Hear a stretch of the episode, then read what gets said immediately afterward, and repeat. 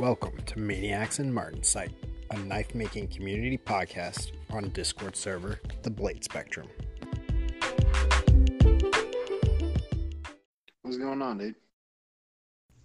Oh, nothing much. Just bored, you know, whole state's on lockdown. Yeah. Most states are. We see New York is numero uno. Yeah. Especially in town. Number one. Number one. Number one. Yeah, they're be- even beating LA, aren't they? Oh, no, no, no. I mean the state. Like, I'm about four hours from the city, and we have so many cases that they're shipping a crap ton of them up here. Mm-hmm. Yeah. Try to stabilize them out. Yeah. Yeah, you're right, man. Yeah, but all they're gonna do is just get the whole state infected by doing that. I mean, that's a possibility, but it might be worth saving those people's lives. You know what I mean? Like, two people have died at our hospital already. Unfortunately, there will probably be many more than. Pretty Yeah, somber and way my to start the recording. yeah, my sister she works as a food delivery person in the hospitals. Like she gives all the patients their food, yeah. which means she has to see like every single patient.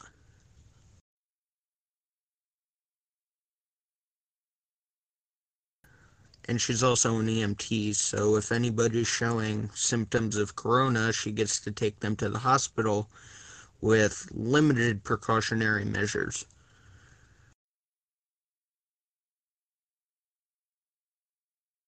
Yeah. Yeah. Does she, do they at least allow her to wear a mask? Yeah, but that's all they do. They just wear masks and regular gloves. Yeah. Well, I mean, unfortunately, that's about all they. Yeah, because she's a driver. It's not like you can drive in a hazmat suit. Right. Yep. That's it. Well, I hope she stays healthy and doesn't get it. Yeah, me too, but I'm 90% sure I'm gonna get it from her eventually. Well, I mean, you can stay away from her, you know, just like. We live in the same house. up- you know, well, but that doesn't mean you don't need to like be up in her breathing space. You know what I mean? Yeah, but still. And my mom at her work at the Stewart's plant, which you only know what Stewart's is if you're from New York or some parts of Vermont. It's basically the world's best gas station. Okay. They keeping those open though?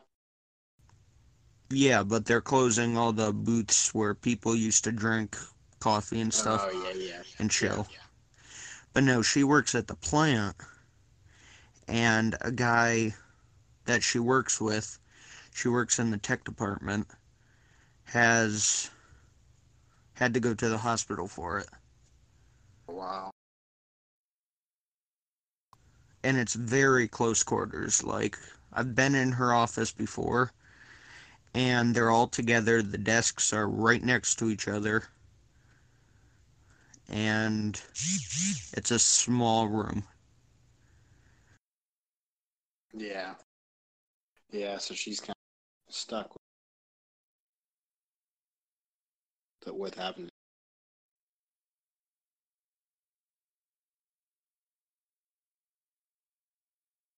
That stinks, man. But well, hopefully she still won't get it. So I saw somebody, pretty much all of us knife makers know, had somebody real get it recently. Mr. Jeff Fader's wife. Yeah, set. Oh no. nurse. I was thinking, yeah. No, I was thinking Satterfield Knives. He's from down south of me. Oh, and he got it. No, but he's in the epicenter of it or right near it. Yeah. Where does Feeder live again? He's in New Who? York, right? Who? Feeder. Feeder knives. Peter. What? I'm not familiar with Peter. Feeder. Oh, Fetter. Oh, it's Fetter. Yeah, Wow, I, I cannot Fetter. pronounce Fetter's, anything. Fetter's in uh, Peekskill. Fetter's in Peekskill, New York. Wait, where is he? Peekskill. Um. Peekskill, New York. It's pretty close to um. It's pretty close to um. New York yeah, City. I think that is that. Oh, oh, I was thinking it'd be near Cobleskill. Which that I know. My mom, I don't know. since she's at the tech department, has to go everywhere to to the Stewart's Shops, but she's not allowed to anymore because all this quarantine crap.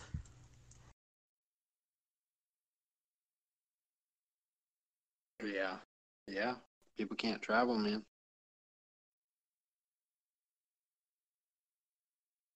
It is what it is, man. What have you been doing at the house there since you've been stuck there? How's your uh little shop space? Well, it's good, but yeah, like I said, I ruined my whetstone. Ah, Gotta flatten that out. And the problem is, that's the only thing I have to sharpen my knives that will get a relatively good edge. yeah, yeah. I'm still not so good at stuff. I haven't used any stones like that at all.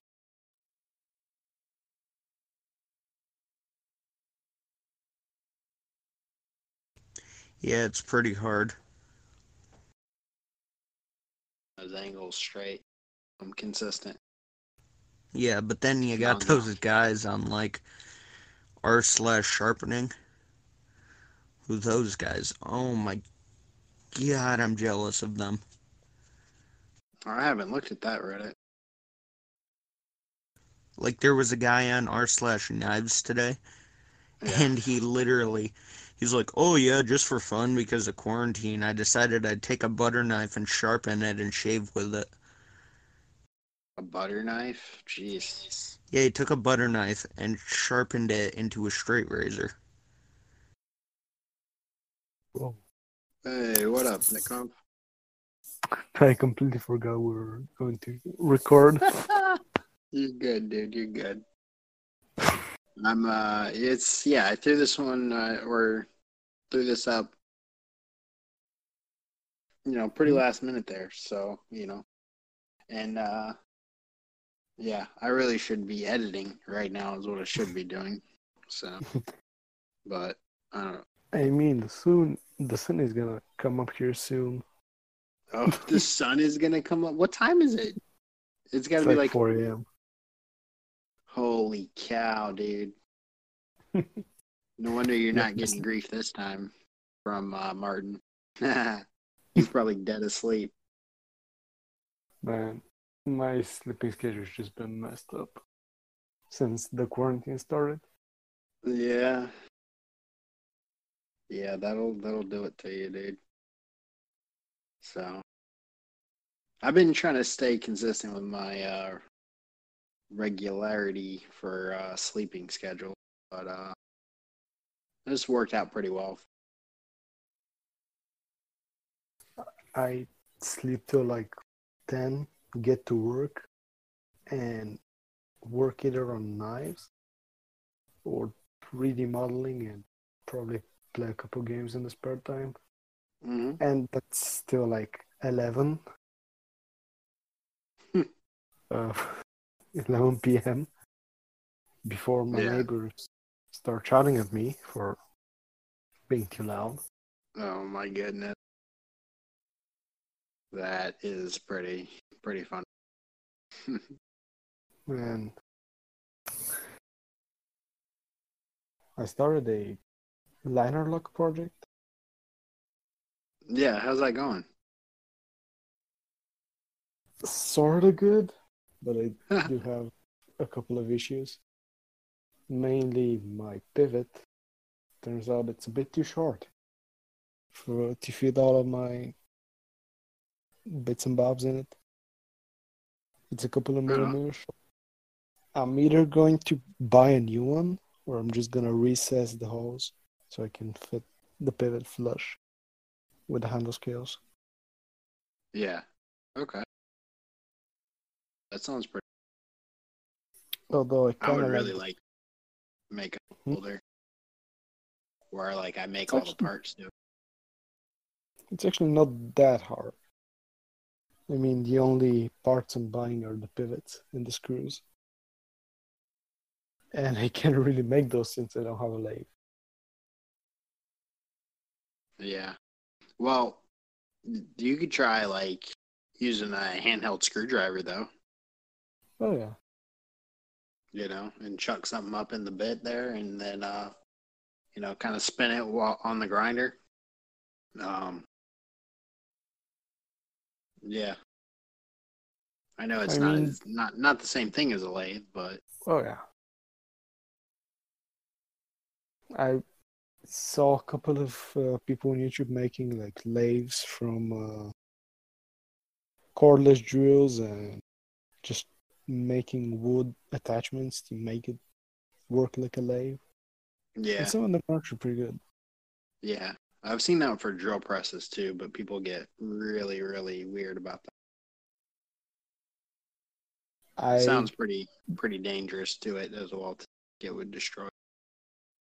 I was tempted to do that Yeah, because like it- it's actually not that hard to make uh, my drill press wor- work a bit like a lathe. yeah, I just need to get a uh, taper, like the ones you have on a lathe, keep your work centered. And uh, what was it again? I had to lock my uh, drill press chuck uh, down so I could actually tighten more work. But I don't feel like chucking uh, things across my shop with that. sorry, I just farted. Wait, what? I just farted. I don't know if it picked it up or not, or if you heard it, but I just did. So, it didn't. oh well, then I'm telling on myself. nice man. Yeah, no, I gotta. I, I do want to make a pommel nut because I'm trying to.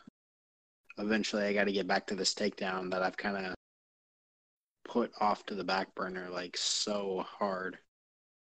Um, and it's pretty much all because I'm scared of the death of screwing, which I might do anyway. You know, I just gotta get back on it and get it done.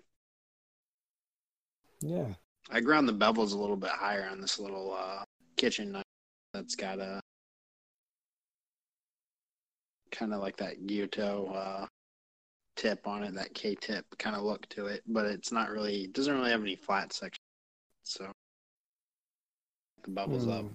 decent. I And it's not very long either. It's like four inches. So it's kind of like Three. a petty knife, I guess. Yeah. Yeah. Or a press Yeah, knife. definitely. Yeah. Yeah, some kind of Hmm. maybe they could be used all around kind of thing. So I think decided what kinda- Mama- what's that? Finish.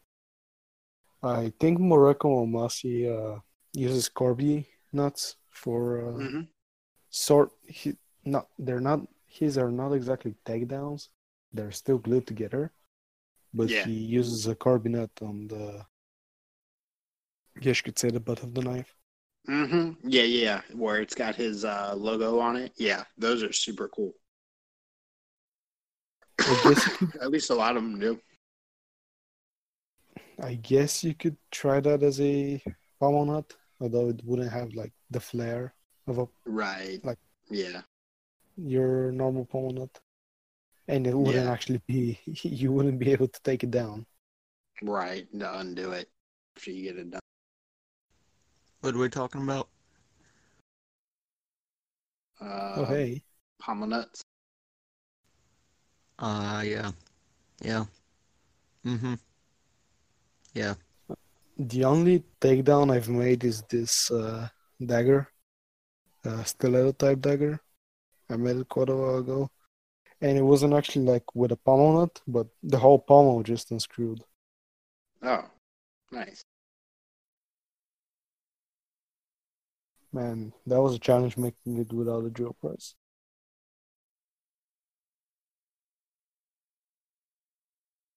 Yeah.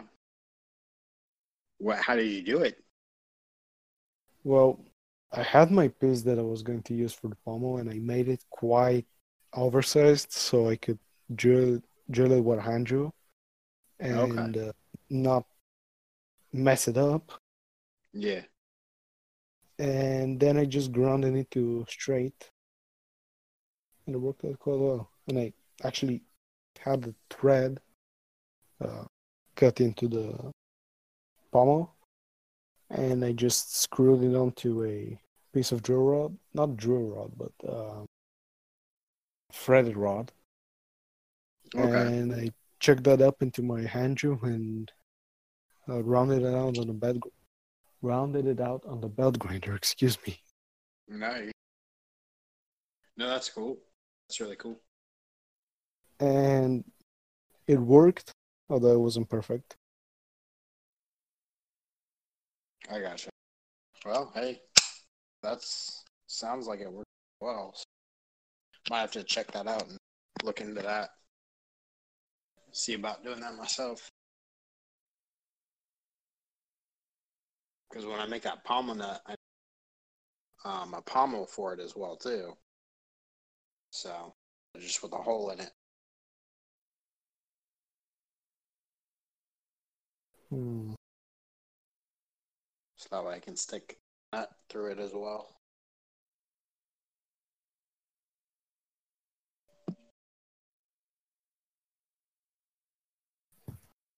I'm Kind of uh, thinking about going to my dad's workplace and learning to use the lathe there. They have this big, big lathe, an old Soviet one, and I'm tempted to learn to use it, but I don't know if the boss is gonna like that. Yeah. Well, I mean, a shot though. I mean, worst that happens, they know, you know. Oh yeah.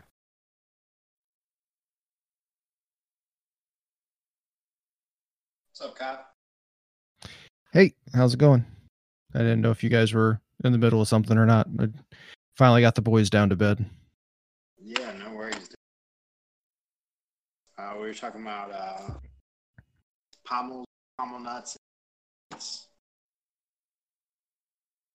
Sounds like an exciting topic. I've never actually done a hidden tang knife, so I got no no, no comment. Yep. no. All, all thing. yeah. Not even any like. Nothing. No full. No uh, hidden tang at all. Or through tang or. Nope. No, it's all been kitchen knives and bushcraft knives. The full tang. Uh, done a lot with file work and stuff, so that's uh sort of what I like. And doing a doing a hidden tang can't really do any file work. Yeah, that's Yeah. true. Never been a huge on the spine or something Yeah. like that. Yeah, I've never been a huge fan of it up up on the spine. I like I seem to like it better in the the handle. Some guys do it really beautifully. I the couple of times I've tried it, I just didn't like how it looked from the side. Looked great from the the top. Uh just on the side, I didn't like the way it looked with the lines and stuff of the blade. This is basically jimping at that point. A little bit uh usually like the most of the file work patterns that I do, it doesn't have like very much up and down, kind of like what jimping does. It's Right. more kind of on the side. the decorative factor. Yeah. Mhm. Hmm. Am I the only one who finds uh, full tangs harder than hidden tangs? Maybe. I've, never, I've never tried a hidden tang, so uh, one of the things I like about hidden ta- or full tangs is it seems like it's a lot easier for me to keep the to line up and make sure the handle is symmetrical. Um, if you're doing the hidden tang, I would be putting so many layout lines and stuff to try to make sure everything's symmetrical. With with the full tang, you can easily measure one side of the handles the same as the other side and stuff like that. Uh, for me, it's the issue of flatness. You can never get anything perfectly flat for a full tang knife. I always get little gaps. Uh, what do you what do you do to flatten the the scales when you put it up against the blade? I have this um, really flat piece of, uh, I guess you can say it's uh, ceramic. Uh, what do you call that? Like a tile maybe. or Yeah, a ceramic tile. Okay. And, and uh, I grab a piece of 60 grit sandpaper and I sand it in a figure eight pattern. So you're trying to get it as flat as possible. and you still having trouble with it not uh Yeah, I found that I get a little bit of dishing out in the middle. But I mean, be- I've gotten better at it. I think it's just my technique. yeah. So you when you're when you're using the the plate like that, you have to be careful of where you're actually pushing. Um if you push get if you just have your if you're pushing uh, just in the center, then it'll cause it to to sand just in the middle. I usually do um, two hands, kind of. Uh, if you would break it up into to four uh, segments, kind of the uh, quarter way in and then three quarters of the way down, and then I go uh, in forty five degree um, pattern. So I'll I'll do scratches up and to the right, and then I'll do scratches up and to the left, and just alternate back and forth. You can also um, take uh, a piece of pencil and uh, lightly go all over the surface, and then just really lightly uh, kind of do your figure eight pattern, and wherever the pencil goes away, you'll see the the high spot really really quickly. Just do like hardly any pressure. I have to give that a try. I usually use uh, 80 to 120 grit for um, doing my handle where it meets up against the tang. Usually like 120 grit, and then I do those 45 degree lines, and then I also do a lot of holes through the tang so that the the epoxy has a place to settle, and when you uh, clamp it, it doesn't squeeze all the epoxy out, so it kind of makes a pin of epoxy through the handle to make sure the it all stays in there. I've been dabbling with uh, folders recently, and I find that flatness there is just really important. Mhm. And I Yeah. get better results with my belt grinder. somehow. Okay. What do you uh what do you use to clamp up your handles? Do you use C clamps or I use your Uh, normal, uh, your normal everyday. I, I don't know what they're called in English. Are they called like screw clamps? okay? Where right, some people call them a G clamp. Or uh I can try to find a picture if you you want me to real quick. Yeah, sure thing. I call those uh, grooves that you you put into the tang. I call those glue grooves. Nice. yeah, so that way it just has somewhere for that glue to sit. So hmm Yeah. Bond the two materials together.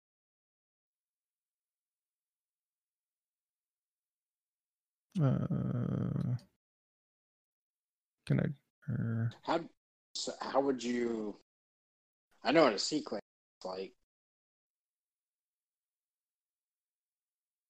I don't know.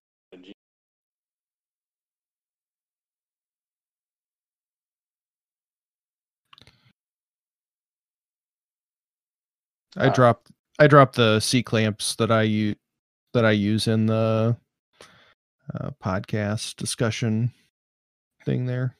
If you want to take a look, but yeah, I- I usually Yeah. use three three or four. Usually or one. I you always do one at the front in front of the first pin, and then one at the back, and then I usually do one kind of at the top of the uh, middle of the spine, and then one at the bottom of the middle of the spine.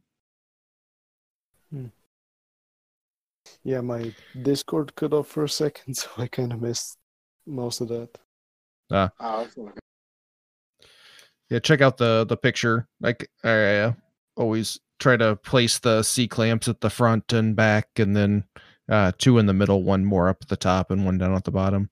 I kind of or most of my handles have a sweet or a pretty pretty tall belly in the center so helps get a get it to pull up against the handle a little bit better with the pins Hmm. Man, I don't do not have that many clamps. I have like three clamps. oh you got to fix that Um, Whenever the hardware stores open up, I'm definitely going to buy some clamps. Yeah, so uh, I don't know how easy it is for you to buy the buy stuff off eBay. Uh, that's where I got these two inch Irwin clamps, and they were like a pack of twelve for like I think it was like fifteen bucks or something like that. They were like less than a dollar a clamp. Um, I'm not sure what shipping would be overseas or whatever, but um, makes they're pretty cheap when you buy them in packs of twelve off eBay. Well, um one of the one of the tricks I saw, and it was actually uh man, uh why can't I remember his name? Uh it's one of the ABS Mastersmith guys that I follow, but he was talking about if you ever have a clamp that's uh stuck with uh, epoxy, taking a torch and hitting or uh, torching the actual clamp, uh, getting it hot for just a few seconds, it'll then pop that off. So it comes off real easy. oh yeah. I was like, man, that's a really useful tip. you said that on uh, one of your podcast episodes, didn't I? um, I don't remember. It's we've No. we've recorded quite a bit. I mean, I listen to so many too. It's ridiculous. So. Uh, yeah. I'm trying to keep straight who said what when. Oh yeah. well, yeah, it's it's good to once you kind of have a whole body of knowledge, it makes it a lot better, but yeah, Oh yeah. can get confusing. Uh Scott McGee of Guinea Hog Forge. He was the one that I I saw that tip from. I can try to drop uh, let's see here. See Yeah, if I definitely. One's pretty great. Yeah, Scott McGee's really nice guy. Uh, I've talked to him at Blade Show a few times, and he actually was the. I don't know if you saw my Blade Show knife display. Uh, it has magnets and stuff in it, and it's somewhat based on uh, his display that he had. He had little. Um, he had a board with uh, little felt squares with a magnet underneath it that he had the knives stuck to. I really liked that it got him up off the table and it was a little bit easier for people to pick up and hold. Uh, here's a here's a picture of his. Uh, um,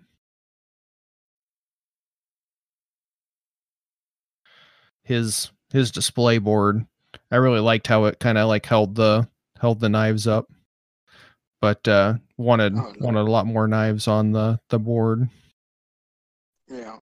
That's definitely very play. So I I ended up doing like a ton of magnets and I think there's like 30 or 40 magnets per board on mine and then I covered them over with black epoxy. So I need to make one of those little boards like that. Yeah. just for keeping stuff in, in the kitchen. Yeah, Yeah. I need to make those too. I hate to see that whenever I make a knife for my kitchen, I get it, see it getting scratched up in drawers. Yeah. Yeah.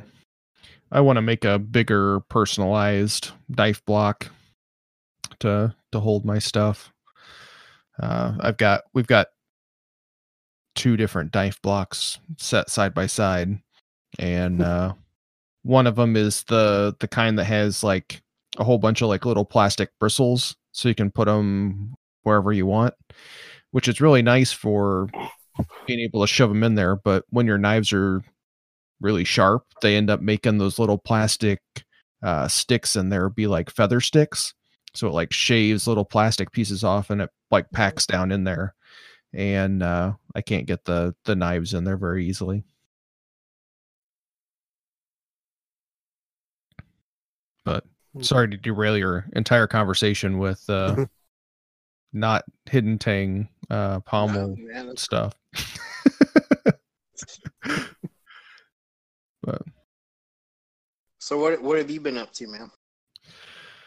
I've been working a lot. Uh, my the company I work for, they uh, declared uh, the us critical to the transportation industry. Uh, work for Navistar. They make international branded trucks and semis and school buses, and uh, just been working a ton. And then my wife is a teacher, so she's off with the the closing of the schools and stuff. And when I come home, I try to pull the kids away from her and give her uh, at least a 30 to hour break 30 minute to hour break so that she can can think and not have to have a kid climbing all over her all the time. But been working on a big batch of kitchen knives and stuff that i've been grinding on and uh, we just recorded another episode of our podcast uh, last week uh, talking about shot show so that was pretty cool with uh, joshua Swanagon from uh, Knife and Gear Society. If you've never Okay. checked out that website, uh, he did a really good. He does a really really good articles. He was the used to be the the head editor for Knife or uh, Knives Illustrated, and uh, yeah, super nice guy. And he talked a bunch about Shot Show and stuff like that. And um, Did you go to Shot Show? No, no, Okay. I I haven't been to Shot Show. He did. Um, Did Dan go to the- Shot Show? uh not this past year but he's been years before Yeah, yeah. yeah um yeah it was it was pretty funny uh joshua was talking about uh how this shot show was so much different than a lot of the other shot shows he's been to because this was the first time he wasn't part of uh knives illustrated Oh So- yeah. so he was hoping or he was nervous that he might get a little bit uh different reaction from people that like did they talk to me and like me because I was the editor of uh, Knives Illustrated or did they really like me and he said luckily everybody was really nice to him and loved talking to him That's pretty funny. so but I mean the legitimate concern right yeah, absolutely. He's like, Do they like me "Oh, you- they actually like me or they just like that I'm part of I this put the knife organization in, the magazine. Mhm. yeah Yeah, no, that's that's good that people actually he found the opposite. Yeah. Hope you want you always hope that people people like you for who you are and stuff. oh But- yeah. Never know. There's uh Yeah, I just that's a I just really nice display. I just dropped a a couple pictures of the decked uh, out. Dude. yeah, I, most of the money that I made at Blade Show last year went to the table to the right and to the table to the left of me because uh, the table to the right was Nicholas Impregnated Woods and uh, See him. man lots of lots of good stabilized wood and then the table to the left of me was phoenix abrasives and that's where i buy quite a few of my belts and different things and uh yeah. Uh, that's to- that's Sean Ryan. That's right. yeah, Sean and um, I can't remember the other guy's name, uh, but there's two. Yeah, two guys that uh, mainly handle most of the knife abrasive stuff. Okay. But yeah, those both those guys are really good. Um, they've always had, I've always had really good luck with their belts. Um, I haven't gotten too many that were kind of cut, uh, so they did they got a bunch of belt wobble.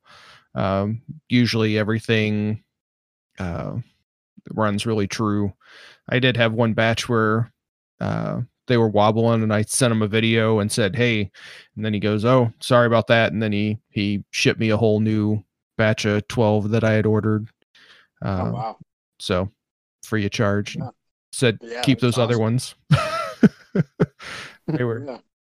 they weren't expensive ones, but um, I was bummed. Usually, I get to always see them at uh, the Badger Knife Show, which is at, usually at the end of March up in Wisconsin. And uh, obviously, with everything going on, that didn't happen this year. Yeah. I'm worried the Blade Show is going to get canceled, which is a bummer because I got a I actually got a room at the the Renaissance Waverly. That's the Yeah. the hotel that's actually attached to it this year. To the pit. Yep. Yeah. Yep. I'm definitely. I got a. I don't have the Waverly booked, but I got a hotel booked down the road Nice. over by How- the uh, the ball field.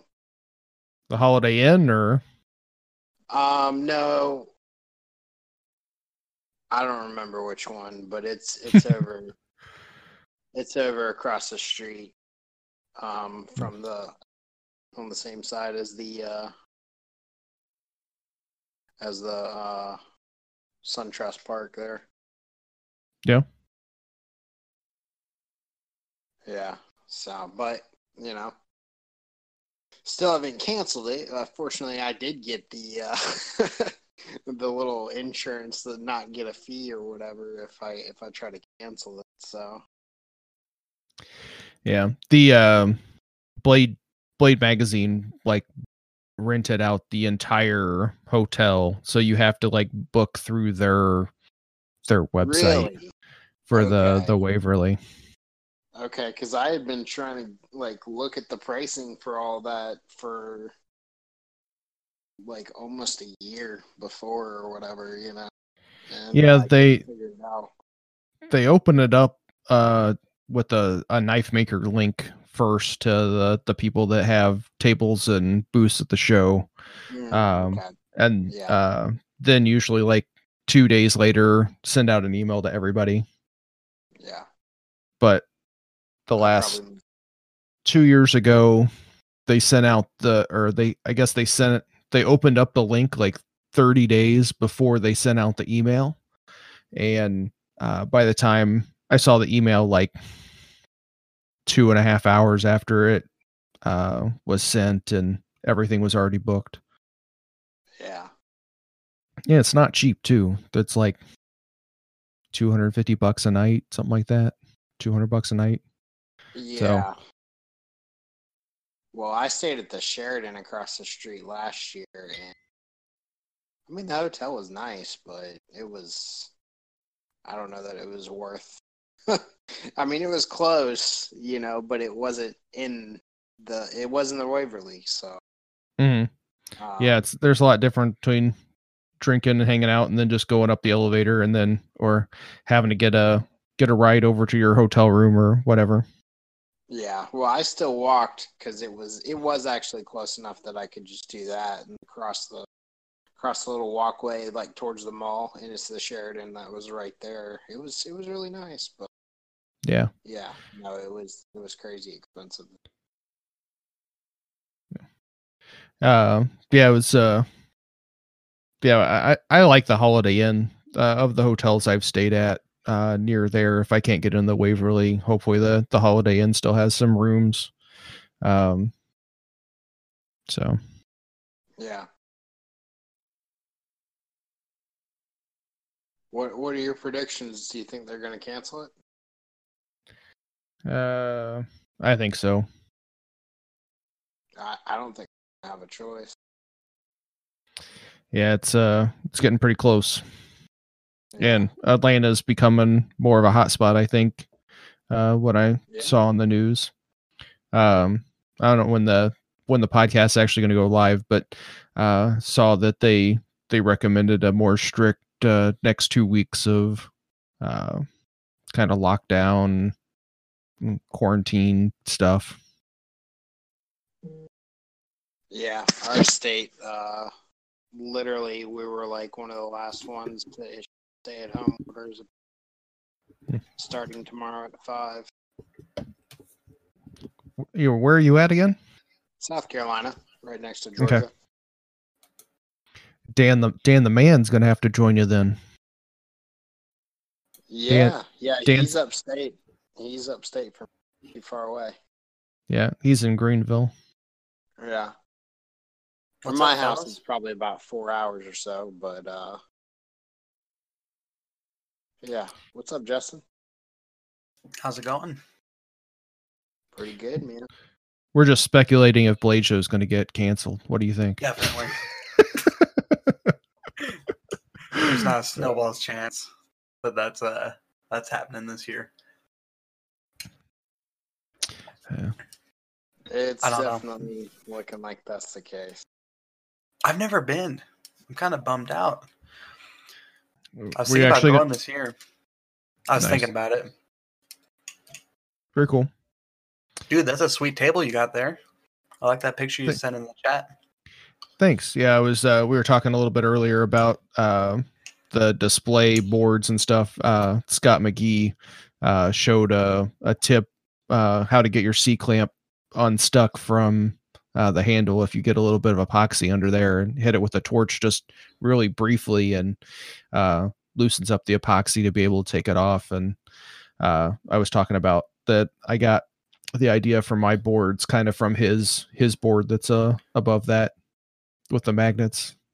The Yeah. little black little black dots are are magnets underneath uh, epoxy. Okay. All right. I got you. That's sweet. I've I- wanted to make one of those uh, just as a display for the longest Mm. time.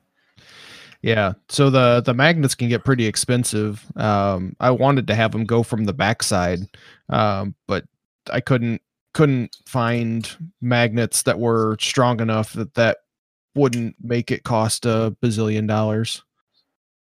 Yeah, that's what my issue was because I was I ordered in those rare earth magnets and I was using those, but you'd have to stack up like three or four of them before it would be strong enough to hold the knife in place. And at that point, you're paying like it's like uh it'd be like five or six dollars for every knife that you're that you're putting up. So all the magnets I got there were, I think I that was close to a hundred dollars just in magnets. Yeah, that's Wow. crazy. and then uh yeah then the big piece of uh uh white oak that i used was another like 60 bucks and then i spent way too much time trying to make them all perfect and yeah i had a bunch of people say hey, hey can you make me some boards like this i'm like uh they're gonna be like 300 bucks a piece they're like uh on second thought i think i'll pass Yeah. yeah. Did you sell a lot of Priced knives just at Blade right. Show? Uh, I don't. I don't usually sell a ton of knives at Blade Show. Uh, I think the the first year I sold eight or nine, and then last year I sold like six. Um, one of my or Old Town Cutlery uh, takes some of my knives for, as a dealer, and they took like fifteen or twenty of my knives from Blade Show. Sweet. Um, So- okay, so I have a question for you since you've already been to a couple shows. Yep. Um, so I've been running custom orders for quite a while now, Mhm. and I'm struggling to get inventory. I want to go to shows and stuff. I want to be able to do that, but um, I'm struggling to be able to build up that inventory whenever I'm running custom orders. For sure, it's hard. uh, it gets even harder the the older you get and have a family and especially if you're it's not your full-time job too do you do it do you do it full-time or you just do Uh, it right part-time now, I do right now. I work at a hat factory, and I got laid off, so I've been Oh. running knife making full time. sorry to hear that man um No, it's all good. This is a good test run. I'd love to be able to go full time one day. yeah it's uh it's definitely a lot of work um uh, one of the guys that was on our our show that I'm super good friends with, the podcast that I do, uh, Todd Hunt. Him and I were talking uh, really long time ago, and uh, I was asking him what the the hardest part of being a full time knife maker is, and he said, "I'll tell you what, Kyle. the The easiest part that I have of the entire knife making process is making the knives." and I'm like, "Really?" And he's like, "Yeah, dealing with uh, orders and customers and shipping and order making sure you have the supplies and then you run out of handle material and then you got to run over to home depot and or you run out ran out of this belt or um, just keeping all keeping on top of all the supplies you need uh, were the were a bunch of the things he he dislikes the most and just loves just making the knives and doing all the ordering and uh, inventory and stuff is uh, what really is hard for him. Yeah, all that admin work can Mhm. drag on you. Yeah, I get that for sure. And I've already had to deal with that, you know. I mean, I shoot, you know, I think that I thought that I was prepared and I knew that the layoff was coming, but I mean, I went through uh I went through the amount of belts that would normally take me 2 months to go through. I went through in a week Mhm. doing 8-hour days. So I mean, it's crazy. I mean, you just Yep. you just have to uh I mean, there's just so much more in, that goes into it whenever you're doing eight hour days and stuff. Yeah. Yeah, I I have quite a few uh belts, but like uh the amount of belts that I go through in a year is like the amount of belts Todd goes through in like a month. Uh, I think he makes probably 50, at least 50 or 60 knives a month. Uh, probably even more than that. Um, but yeah, he's just That, cranks them that's out. awesome. Now, does he run? Uh, does he run everything off of custom orders, or does he just make what he wants and put it out on the market? He used to do a lot of custom orders. Now he only sells through dealers or if you're like a really good friend. Um he also does uh some stuff through his facebook uh group uh tm hunt custom knives. Um i forget exactly what the the Right. facebook group actual name is but yeah if you look up tm hunt custom knives you should be able to find it okay? Okay, but yeah todd todd's an awesome guy I'll yeah check him out. lots of experience. He he uh he actually one of his more famous knives is uh called the M18. It's this huge chopper. Uh so there's another guy if you know Todd, you end up knowing uh Corey Murphy. He goes by the goes just by Murph usually. And uh Murph is a ex-marine and uh or I guess he's he's still a marine, not he's not in the service anymore. Um Yeah, but uh he uh you uh, have you heard of the Tom Brown tracker? yeah. It's like a double. So he said, "Todd, I want a Tom Brown tracker, but I want it manlier." And uh, they ended up coming up with that thing. okay, yeah. I just looked it up on Instagram. That's insane. Yeah. So it, I actually have. I mean, it looks like a, a shovel. head yeah. So it's of it. actually got like like it's it's a really effective chopper, and then that uh, kind of hollow ground center uh, spot. It's really good for like uh, using it as a draw knife uh, to be able to to do a like feather stick or just turn or uh, shave something down to be like a a dowel or whatever. And then Right. he he talks about Yeah. a whole bunch of stuff with the whole design.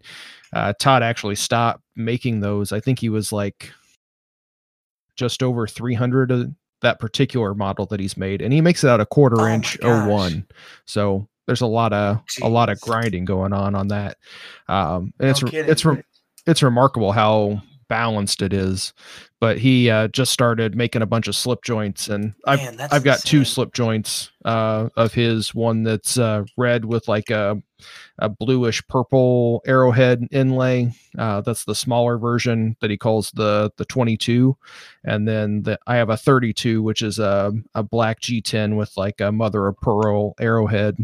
Uh, that uh, I really like too. That's sweet. Uh, so do you now? Do you run your knives? Wait, are you a full? No, I just do it part time. Cool. Uh, So do I- you run? Do you run your stuff off off Uh, custom orders, or do you just make what you want? what was that? And then put that out on the market. Do you run uh do you run all of your business off of custom orders? Um, I usually have um, quite a few custom orders that I get throughout the year, and then I try to do a big push this time for Blade Show, and at least I have the last couple years, and then that's uh, usually my inventory for most of the rest of the year, and then what I usually send to like Old Town Cutlery. Gotcha. Very sweet. Yeah, I, I do like about 10 hours 10 hours or so a week uh trying to get in the shop uh usually on uh late at night or early in the morning and then uh usually the nap times uh on the weekend for the boys but they're they're not napping nearly as much as they have been i've got almost Yeah. almost four year old twin boys nice. I got uh I got two baby brothers. They're about that age range. They're, nice they're a blast. yeah the So lots of what's your lots of energy B? For sure. What's your plan B for all the knives you're making right now, there, Kyle? uh for the ones that i'm making right now for like Yeah, not having them at blade show right. Because I know you're stocking up right now on inventory for Blade Show. Yeah, I'm trying to, but uh, I'm not going to have nearly as many knives as I usually have. Uh, Oh, the first year I took uh, 40, it was 43, and then last year I had 55, and um, yeah, I think I was I'm shooting for like 25 for Blade Show this year. I gotcha. Uh, lots of lots of sleepless nights and um the last two years i was going to blade show i was up till 3 a.m uh the day i was supposed to leave so yeah. Um, that's uh it's rough i was uh yeah. sharpening knives i about fell on the floor i think i told told you about this ben last Yeah, year maybe? uh so i i did the last year was the first year that i actually took some damascus knives uh, one of the first times that i had kind of saved up enough money from selling the knives to buy a bunch of damascus and i got a bunch of high carbon damascus from alabama damascus and um i had a i usually use a, uh, electrical tape on the outside of my my knives once i hand sand them to to keep them uh, protected. And then um when i put the handles on and stuff it keeps them protected. And i ended up uh, miscalculating and running out of three inch wide electrical tape. And i was like oh I'll, I'll just use this i'll just use the the 3m painter's tape that i i normally use uh to kind of hold the scale sets together as i drill the handles. And um that was a totally bad mistake and uh, i went to sharpen sharpen the knives that i had i was like I think I had like 10 Damascus knives, something like that. And uh, I took the painter's tape off of them, and uh, there were just rust pits all over the surface. And that was, or I got up, Oh my gosh. I got up at uh, four four o'clock in the morning, uh, the day before I was supposed to leave, and uh, I was like, I'll I'll get them all sharpened, um, and then I'll put them downstairs, and then my wife and I'll just take photos of them, package them up, do the the cards and stuff, and I'll be able to go to bed early and uh, getting on the road early. And uh, I took the painter's tape off the the first one and saw those rust pits, and it was like, oh my god, and uh, start taking them off all of them, and all of them had to be 100% uh, re-hand sanded all the way down, all the etching off, um, and then re-etched. Um, so I ended up going to work for just a half a day because I had some stuff that I had to finish up before I went on uh, five days off, and uh, sanded. Yeah. I hand sanded hand I'm listening to it again. Yeah. I hand sanded all from man. like four and from four until six in the morning, and then I hand sanded from uh, noon until uh it was like close to six o'clock. Ate dinner, sharpened knives from like uh seven thirty until uh like one in the morning, and then uh help or my wife started taking photos and stuff of the the knives and stuff. Um, we were we packaged them all up and went to bed at like three thirty in the morning. Yeah. That's impressive, dude. I about fell on fell on the ground and started crying. It's like, oh yeah. Whenever I get tired, I start screwing stuff up hmm like Yep. quick. I'll slip up and it just uh, just Mm-hmm. snowballs out of control from there. Yep. Yep. But Yeah. yeah, it's totally totally didn't even think that uh, it had enough acid in there, or there was even acid in the like because I used the uh painters like the orange painters tape for delicates, um, for like so it doesn't like would wouldn't remove paint from the wall or whatever, and I just feel like it sticks a little bit better than the regular blue stuff, and yeah, definitely don't use that. Use electrical tape. now I always have always have plenty of electrical tape on on hand. If you look on Amazon, they sell it in like uh I get the two and the three inch wide stuff, and uh that works really good for keeping the handles uh, really protected while you do it, and there's no acid in it whatsoever because they they can't corrode the the copper terminals and stuff when it Um, is used in in actual use. That makes sense. It's not too expensive too. I get it on Amazon. I think uh, the three inch wide stuff's like eight or nine bucks for a lot of feet. so does quite a few blades. I, I've heard good stuff about the green painters tape. Really? Yeah. Uh, the other the other good thing if you do electro etch on your blades, uh, the two inch wide electrical tape for masking around your stencil, you there's Mm. no opportunity uh, because uh, at Home Depot and stuff, um, they only sell it in three quarter inch wide, uh, 19 millimeter for you guys overseas. Um, but uh, you can end up having to do like one on the bottom, one up, and then one on the other side of the the stencil. And I always get uh, as no matter how much I like try to make sure that that corner where they overlap uh, is really smashed down tight. A little bit of electrolyte and stuff always gets through there, and then it puts little dots on other spots of the around the stencil. But if you use the two inch wide stuff and just cut a notch in it, there's no um, no spot for that electrolyte to get through. That's ge- So.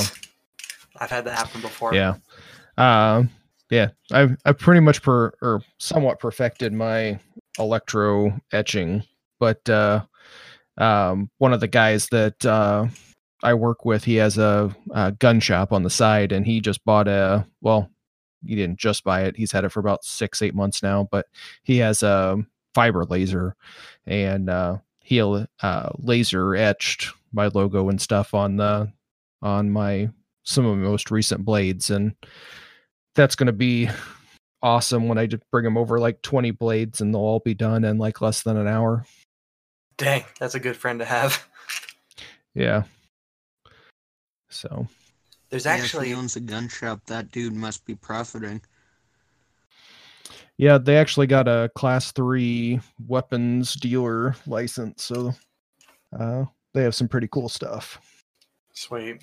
There's actually a guy who lives uh, an hour away from me who owns a Cera- Cerakoting operation, and he has a big laser engraver. So I've already been talking to him and seeing about uh, Mhm. going up there to get my maker's mark done. yeah it definitely isn't isn't as cheap as doing the electro etching but um i for whatever reason feel the need to put my serial number on all my knives um so i put from from the first knife i made um it was actually like probably like number seven or eight after that they've all had uh serial the what serial number they are and i have a big list of uh, what the knife is, the handle, and everything um, in the database. Um, so when I do the electro etching, I do my my cage daily uh, mark, and then I I have to do three individual numbers uh, for the serial number, and then um, I have the steel type on the backside. So it's like five five etches, um, and it takes a while and making sure everything is lined up takes a while.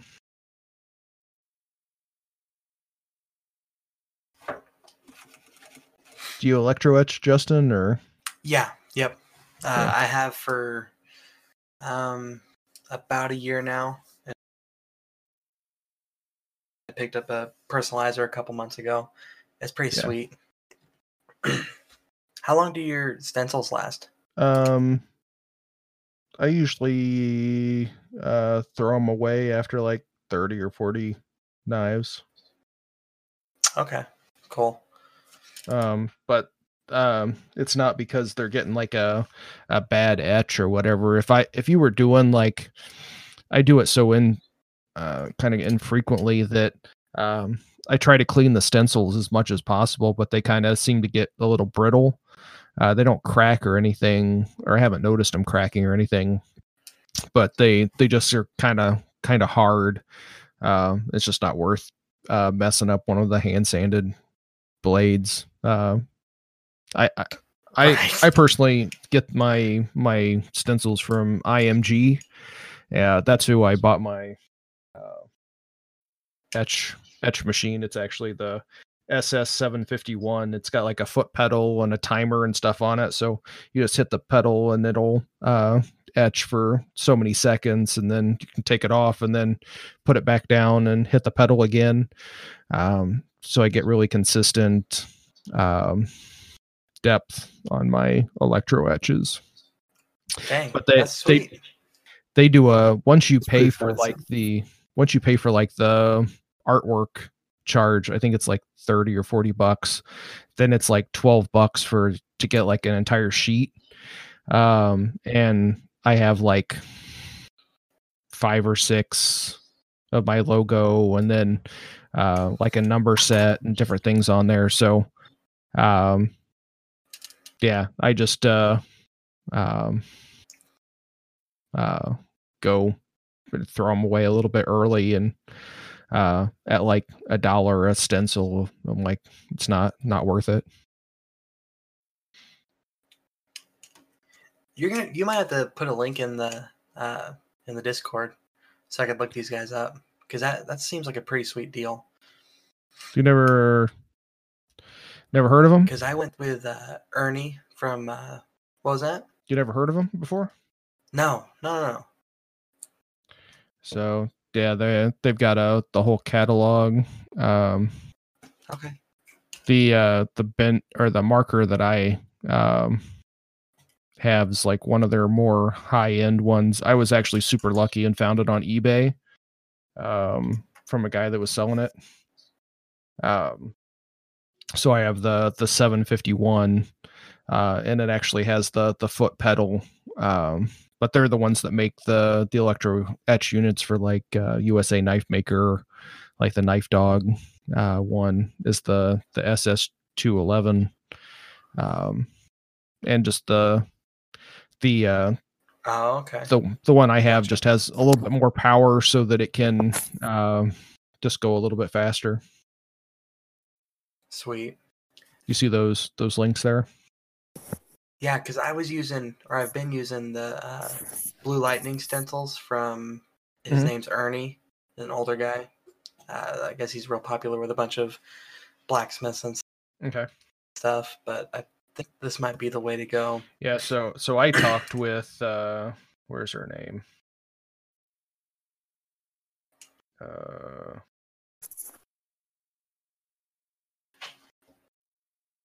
uh, Patricia Bruno. Um, and I talked with her for a long time. Here's her email address.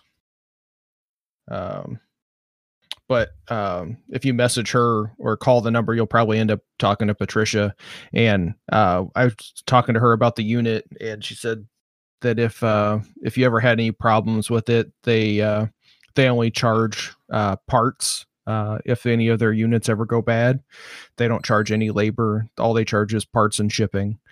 Um, is their warranty, and uh, no, looks like uh, Ben says that Kyle Royer uses IMG stuff also. Oh, really? Um, But yeah, their their electro etch units are top notch, and the stencils are great. Um, you can get a catalog. They they actually mail the mail the catalog and they have like a huge selection of electrolytes and uh, you tell patricia what steel you're using and she'll tell you what electrolyte to use and um, what electrolyte they to use like for what color etches and stuff Right. They seem like pretty straightforward people. That's awesome. yeah they they do electro etch units for like production machine shops and like manufacturing facilities that etch blades on that do electrochemical etching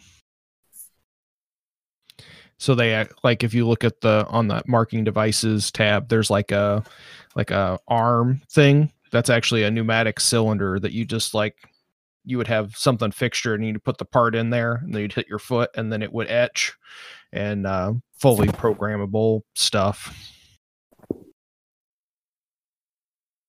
Crazy. Now, now these units that you're talking about, um, are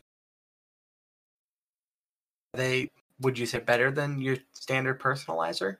Because that seems to be the pretty Uh, popular unit is to just go personali- personalizer. i think personalizer. personalizer is a different brand altogether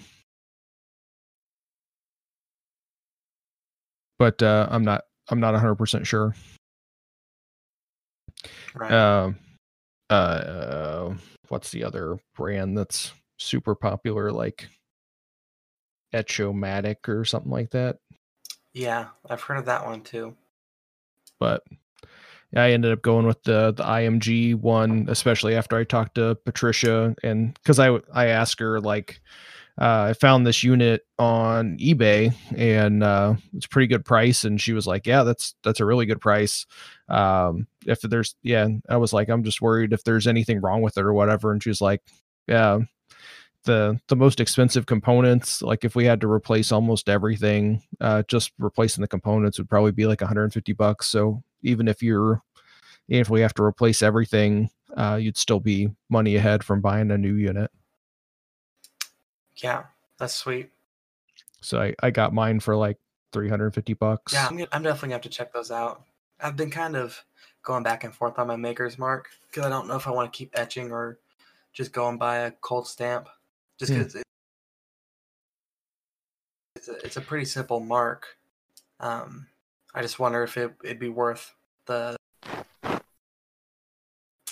if it would be quicker for me to just go and get.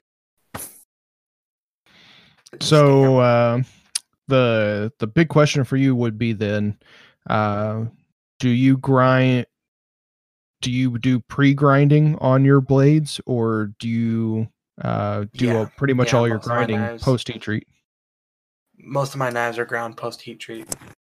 So the cold stamp uh has to be done uh when it's not hardened Right. So, uh, if you're wanting to do that, you'd need to grind at least where you're putting your mark pretty close to what it's going to be after heat treat, or otherwise you're going to wipe your mark off unless you go super deep. Yeah, I, I completely forgot about that. That makes sense. So that's that's part of the reason I went electro etch. Uh, or so else I just grind the um, mark away.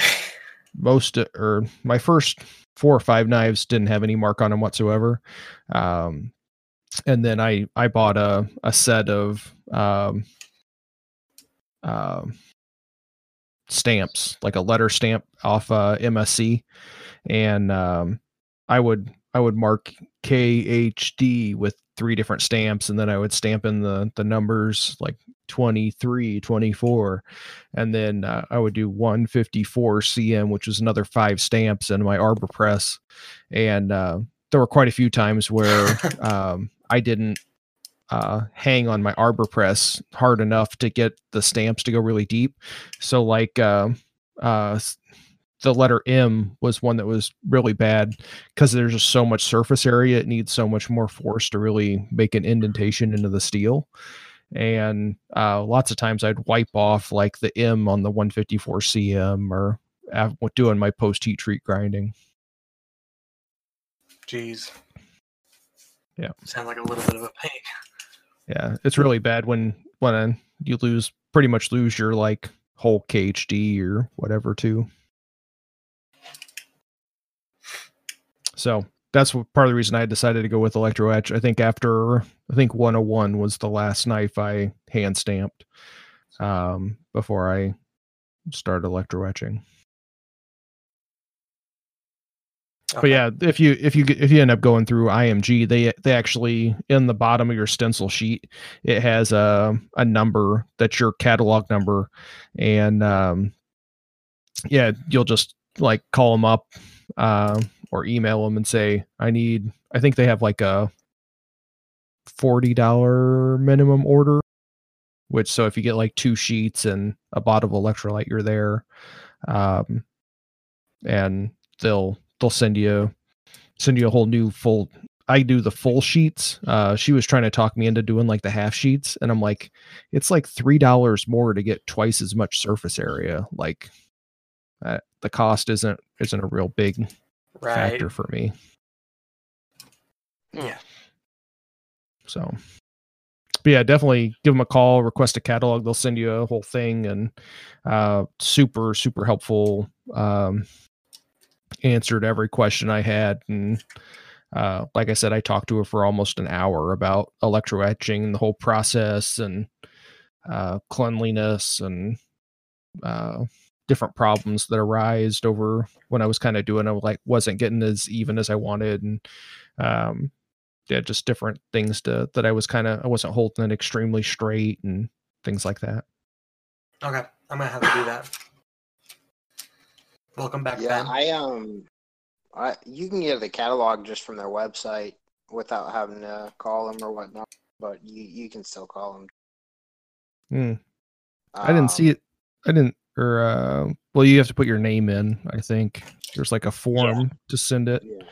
I'm like, why? Why don't you just have a PDF on your website? What? Um, but I guess they want your they want your info.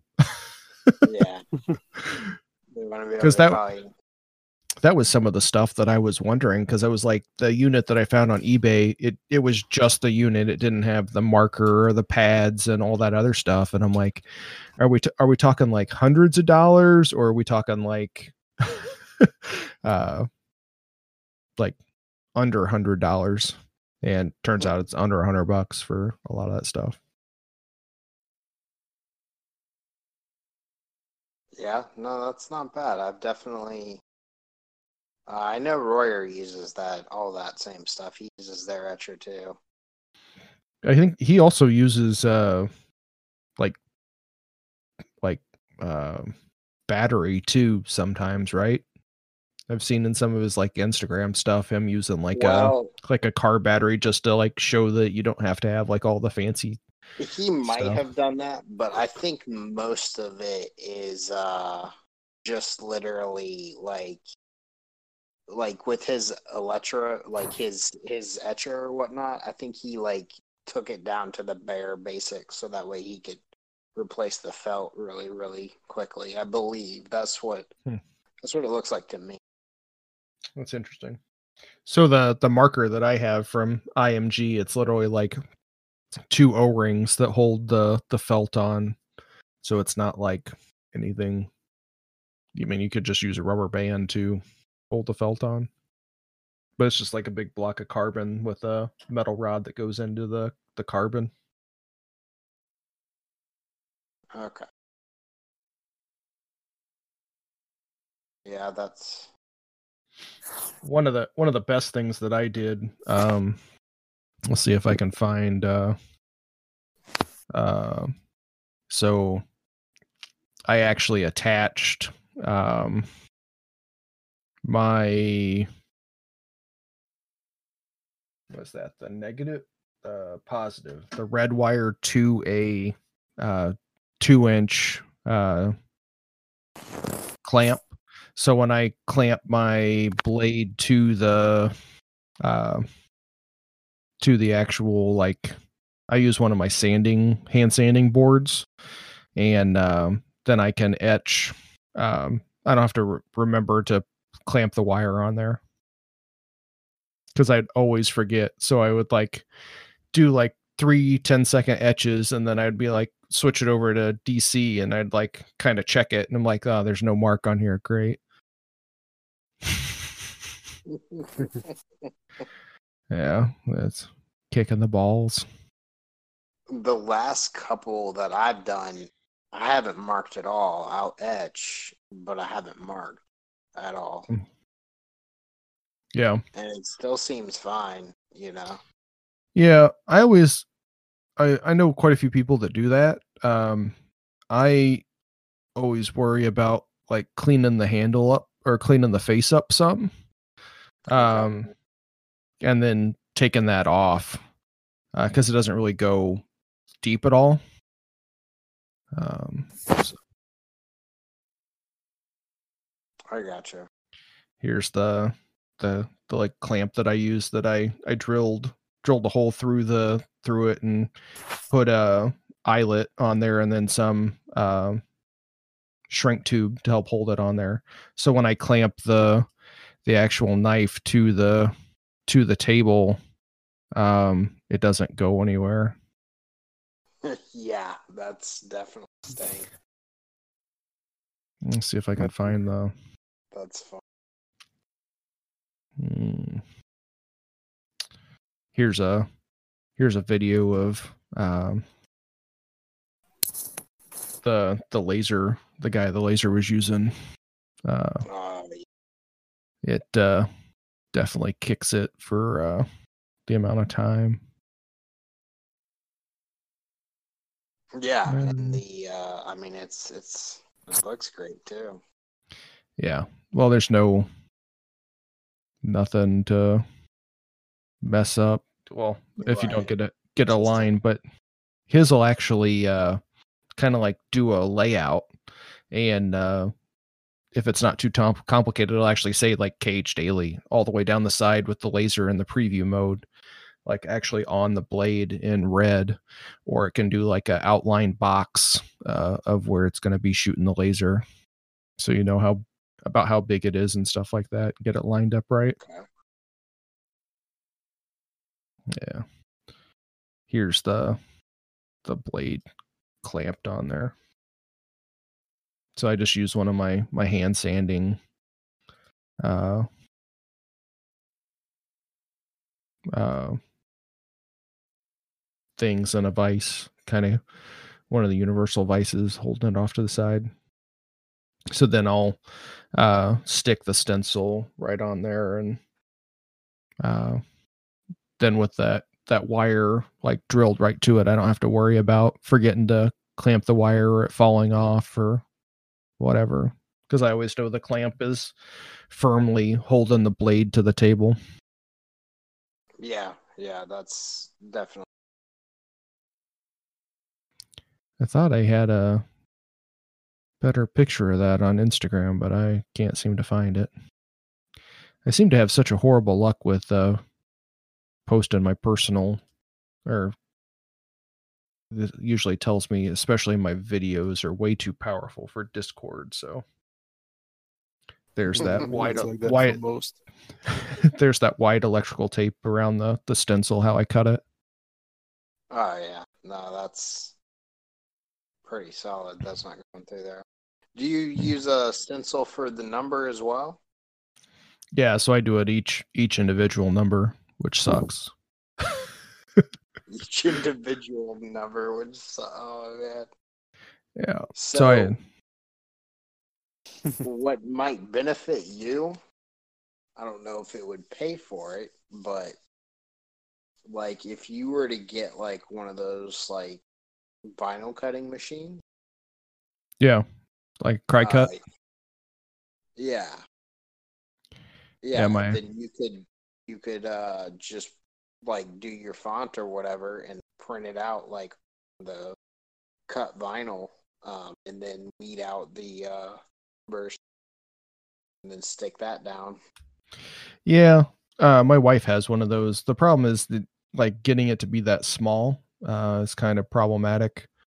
Um, and so I bought one of those those printers that uh, Craig, the chop knives guy, talks about using Yep. for electro etch, Oh, and uh, so it works great for doing uh, the AC etch as long as you don't like do it very long, um, because it like burns the stencil out really bad.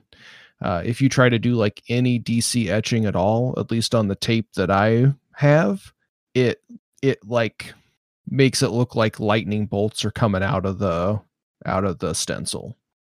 Well, that's because it is. Uh, but I mean, like, there's lightning bolts all around the the steel.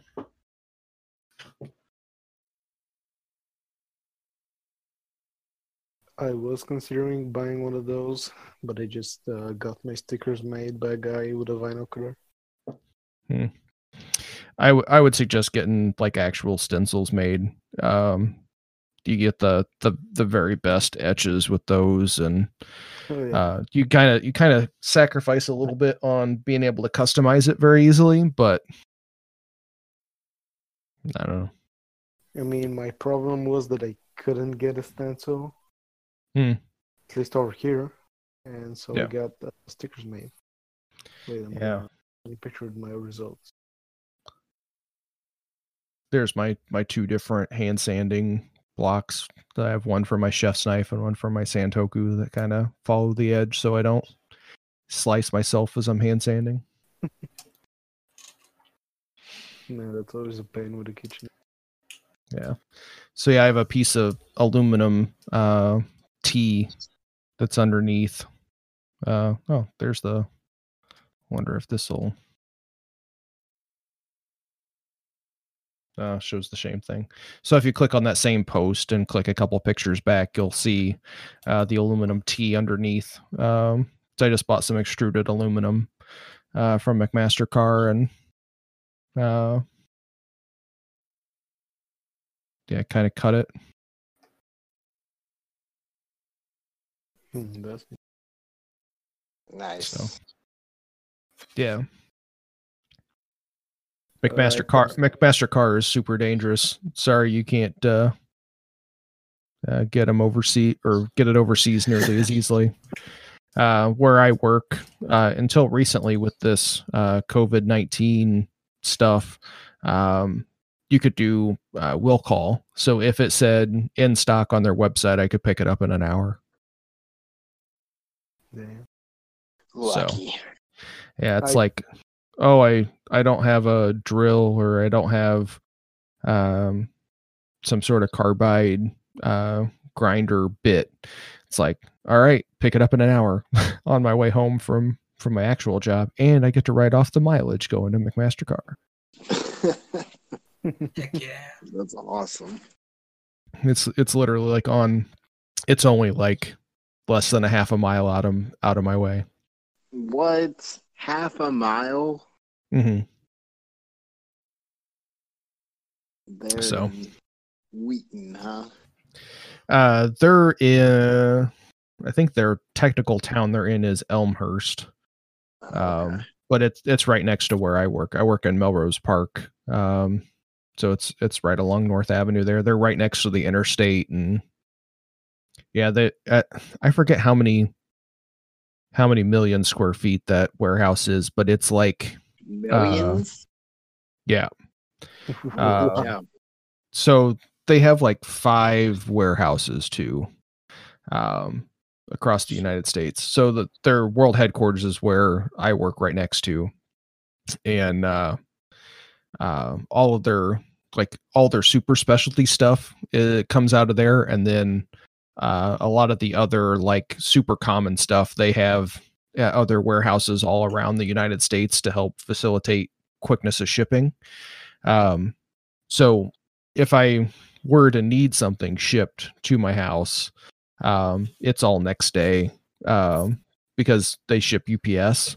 And if you buy something and the shipper's in UPS to your house, it's all guaranteed next day shipping, regardless of how much you pay for ground. Oh yeah, for sure. It's one of the one of the few things that I learned from having a a coworker when I printed T-shirts. He used to uh, print T-shirts by day and then uh, deliver UPS packages by night. And uh, some of those guys are making 120, 140 grand delivering UPS packages, even in like southern Indiana in the middle of nowhere. Dang. Yeah, he would usually do one or two routes a night, depending on how many packages there were, and uh, you got paid per route. Uh, so if you hustled your route out and came back, and there was another route that had packages, you could take that route, and then you get paid paid for that route too.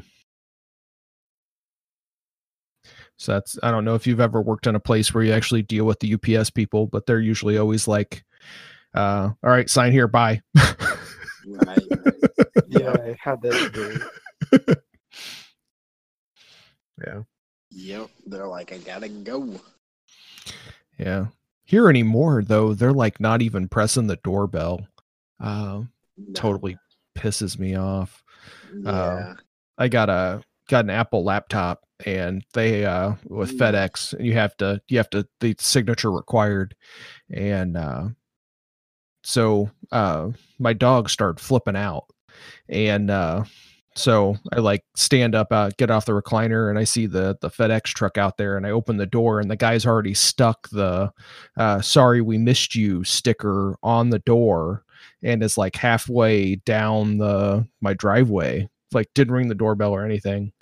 And i'm like hey like what the heck man? And he was like oh i didn't think you were there. I'm like well you didn't even ring the doorbell how would you know i'm not here Right. so He was just like, oh, oh wow. yeah luckily my guard my guard hound was uh on duty yeah. i got a i got a yellow lab mix that i love his name's columbus and uh he's he makes an appearance in some of my my instagram photos from time to time nice. that crazy that crazy mutt Travels the world, huh?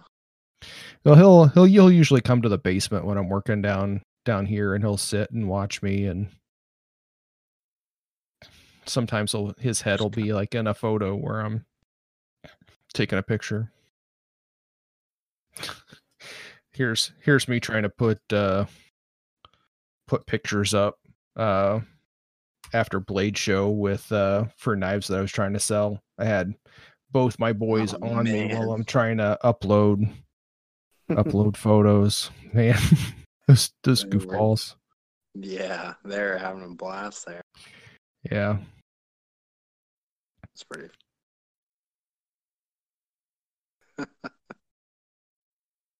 Uh of course now that I'm looking for a picture of that that goofy hound, he's like nowhere to be found. Yeah, my buddy just got uh, two German Shepherd puppies.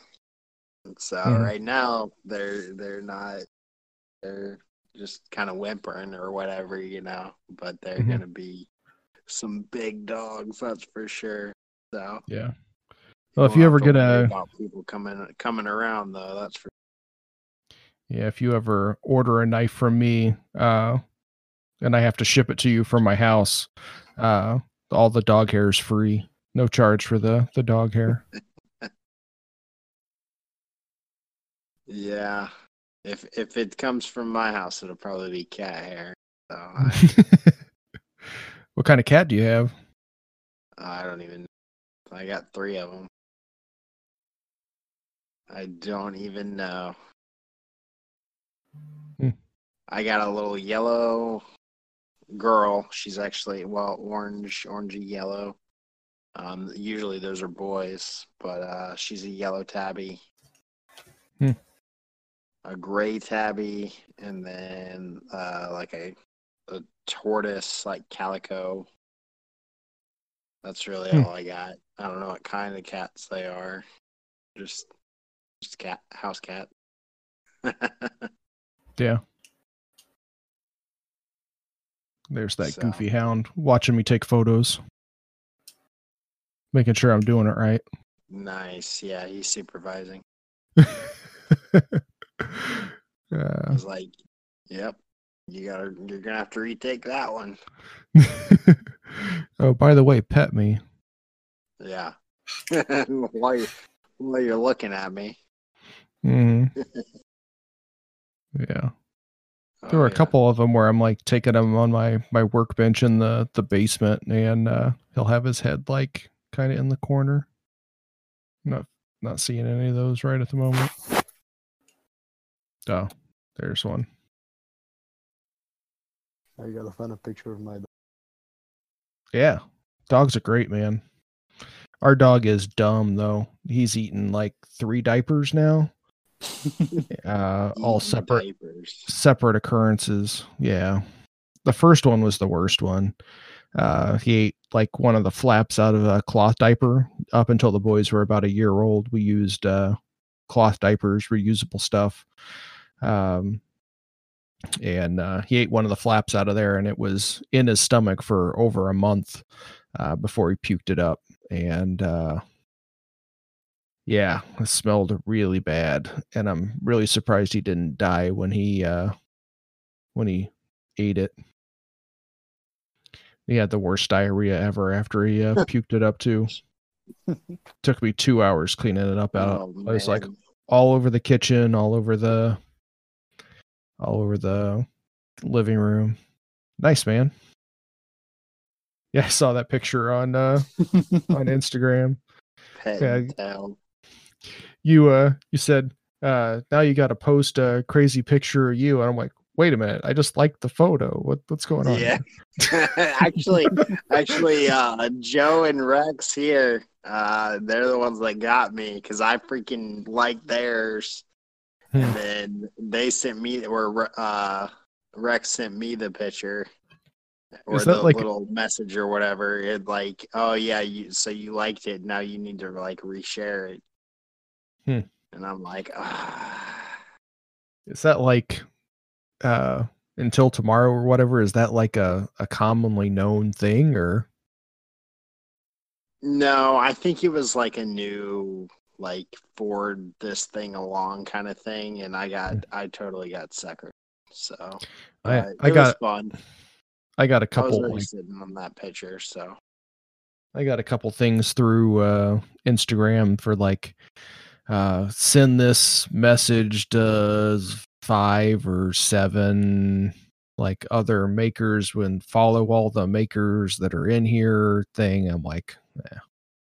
so so check this out though. So I did that one right, and you mhm, know a lot of people just put them in the story, and I did do that one, and I actually got quite a bit of people uh, following me from that because I don't know what the deal is between the message versus the story, Hmm. but that was it was a big difference. It really was. I actually I probably got like 25, 30 people at least Hmm. just from that, maybe even 50.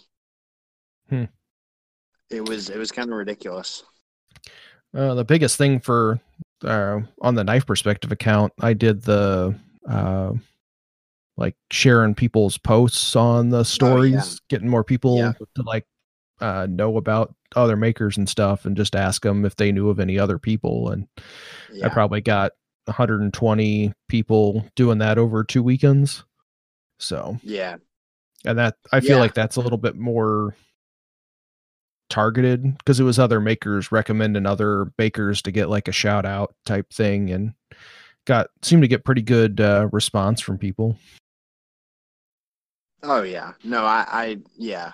That definitely does, but I don't know. I don't know what the what the deal is of why the message things seem to be a lot more effective cuz I mean, I even had like Mareko recently re like put me in the story or whatever with the swipe up for for my account or whatever and like I was super grateful that he did. I I don't think I got really any uh any follows from that, but Mm. um you know that was that to me it was just awesome to be in a story, you know. The, the Mhm. fact that you know Craig Craig brought me up because I finished the knife talk build along and that was the same build along I did for us for uh the blade spectrum for March as well too. It was a lot of fun. Yeah. So I still need to make that sheath. I haven't haven't gotten to that. We've been busy with the really busy with the cleavers. So Yeah. You did some file work on the underside? uh yeah, on that one. That was an old one. I'm mostly showing off the cat though. Oh. I'm trying to find I'm trying to find my cats and I can't find them. Yeah. Yeah, no, that was actually so I did that after watching your video. Um on YouTube, Hmm. and uh, Nice, man. it was uh, that was I need to do some more as we've been we've been talking about. I need to do some more file work. That's for sure. Oh yeah, man. I love file work. Uh it doesn't take a a ton of effort and you get really cool designs and I think it really add like no production company is going to do file work cuz it just takes too much time for them, but I mean I don't I don't know of many other things you can do to a knife that for like uh 30 minutes kind of at most uh laying out the file work and doing it uh, that's going to get you more of a return um, on your investment of time, like on the knife. Like, uh, probably the only other thing you can do is like different handle materials to make it more more attractive. But um, like most people don't even notice it. And then I'm like, and and I always do usually always do file work on the spines, and I like point it out to them. And they're like, uh, almost everybody says, "Holy crap! Like, how do you do that?" Um, like the rest of the like I'm like that's the that's the part that they don't understand how you can do it. The rest of the knife is like, yeah, whatever. it's like the, the file work's the thing they can't understand how you do. Yeah. Yeah. But That's so many so many people now don't have any idea how how stuff is made and it just boggles my mind. Um I that's I really love the the Mark of the Maker podcast when they were interviewing uh, Bob Terzola, the two episodes, and he he talked about growing up in New York and uh, doing the trade school thing that he did, and pretty sure it was New York. Um, but yeah, it's just like that whole the whole thing is so I can relate so much to it. I used to work in a machine shop and stuff, and all this like how to make stuff thing kind of like comes more naturally to me. And uh you got a cat in a box. Nice man. um that was a great But- episode, man. yeah. Yeah, those were those were two really good ones. I I got his uh folder uh volume 2 book. Mm, Uh yeah. and I I read uh the first four chapters in it this uh pat or yesterday actually. Um sitting out on the the picnic table next to the fire. I posted a picture of it on the the knife perspective uh Instagram. Yeah, I read some of that and some of the the Loveless Knives uh green book. The logos of the living legend or living legend, I think's the name of it. Okay. Uh, but yeah, that that book is uh, uh one guy's um uh loveless knife collection. So it's a book that he and he specialized in trying to find like a bunch of the oddball stuff, and he probably has or had four hundred loveless knives. Holy cow. There's a ton of knives in that book, and they're all they're all photographed on like quarter inch square paper. So you get you actually know like how big things are and everything. It's it's a great book. That's pretty cool. yeah.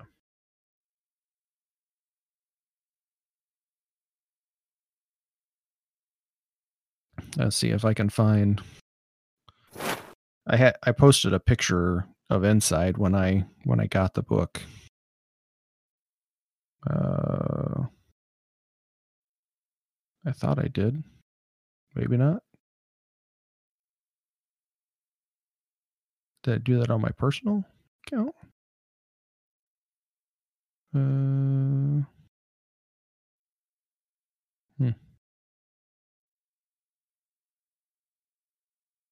what slip joint is that? And the cat of Um, course. yeah, the cat. yeah, that's just uh, a kit. That was the not the first kit that I put together. Um, uh, from Knife Kits. Um, okay That was probably. I don't remember if it was the second or third. I don't. Remember. Hmm. So, but uh, yeah, no, that one got a lot, a lot better from me for that. And the last one I did was a trapper. So, I got another one. Um, that's the same cutout as that one, the same like design as that. Um, Mhm. that I'm gonna put together, and got some scales I'm gonna put on it, some Yeah. wood scales. It'll be real light with that. Yeah. The G10 is actually really heavy. I really want to make a slip joint. Uh, I don't know, or uh, Greg Hansen, uh, GL Hansen and Sons. He talked about uh, a guy uh, in his episode. Um, uh, what's the guy's actual name? He's uh, Birdviz Knives on Instagram. Uh, it just says Oh, it just says Nick as uh the knife maker. Um but uh he makes uh a couple of he makes a lot of slip joints with Greg's stuff. And uh boy are those uh some amazing amazing slip joints. Check that out. That's probably my my favorite one I've seen of his like pattern and everything. He actually said that's a uh oh why can't I think? So bad at this today. Uh, I forget. Uh, I forget what actual pattern he said that that was. Who actually kind of made the pattern?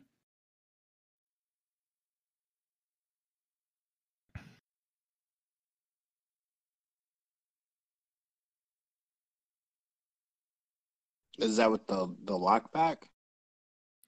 Uh, no, that's a slip joint. That uh, blue, blue bolstered, kind of natural one on the back.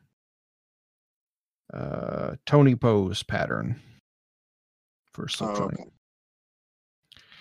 Oh, okay. I have heard that name. Mhm. Yeah, Tony Bose makes a ton of really cool stuff. He has a bunch of. uh If you don't follow him, definitely check him out on Instagram. He's got a he has a table too, usually, right? um uh i don't know i um the last two years i've actually know a lot more knife makers and stuff and Yeah. uh like i said i'm a bad uh Yeah. I don't- I don't like step- I don't like all step- fuzzy, huh? i don't like stepping away from my my table very much so uh i i don't make it around to to like see very many people unless i i know them at the pit yeah tony Yeah. bose he has uh he like does a lot of these like uh shots where he shows like all the components of the knife laid out and he'll actually uh like the slip joint community seems to be like super giving of their patterns and stuff so he like uh took dimensions and like drew out his different stuff for some of his like lockback stuff and like pretty freely gives a bunch of the like stuff you need to make the patterns.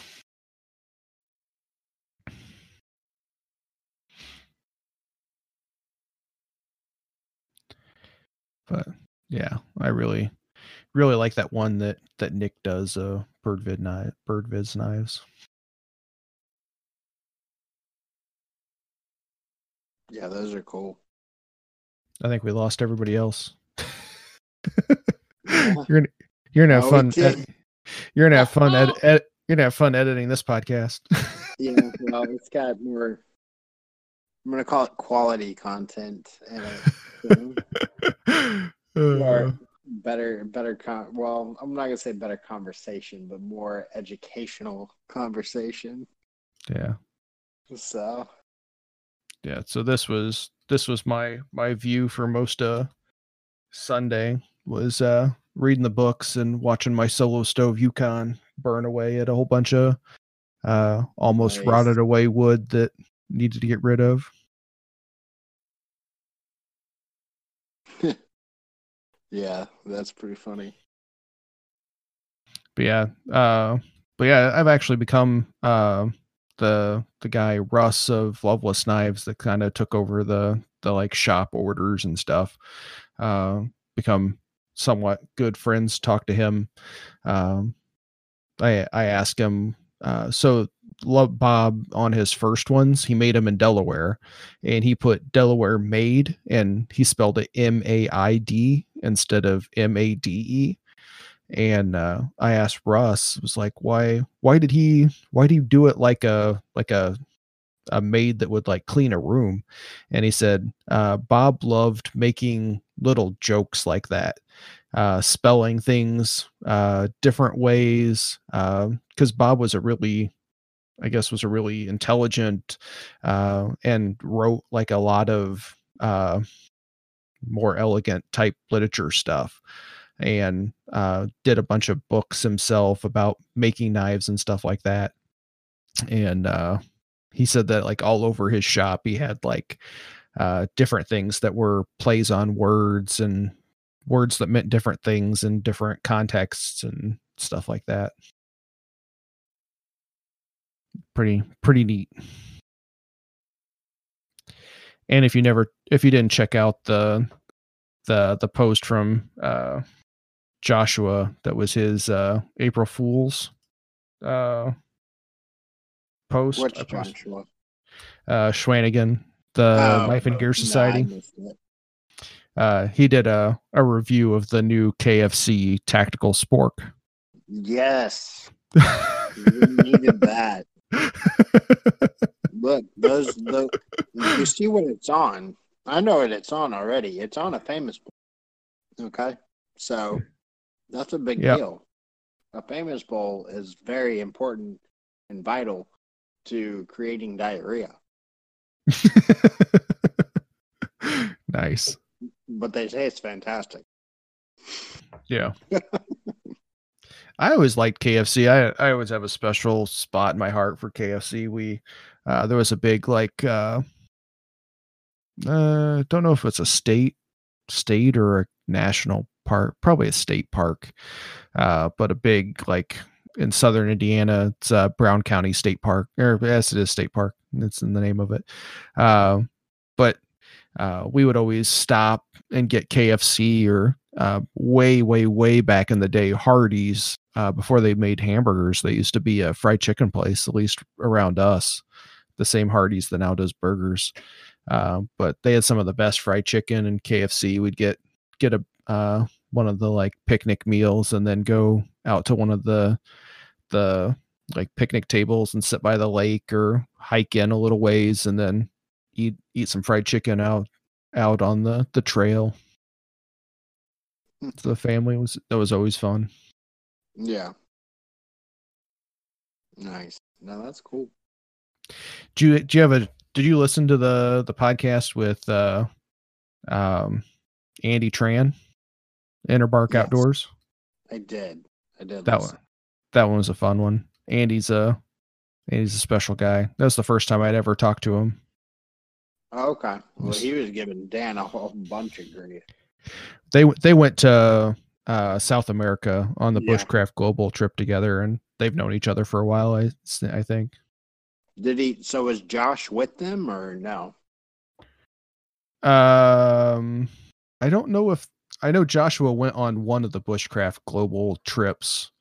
Mhm. Um, but I'm not sure if Andy was on the same one gotcha. because uh, that's all Joe Flowers that that does those down Oh, to the yes. Okay. South America.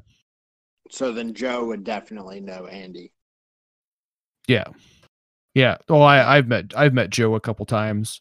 Uh, that one was a a high energy podcast. Joe is uh Mm-hmm. uh he was blowing out his microphone a bunch during that podcast like got got really excited Yeah.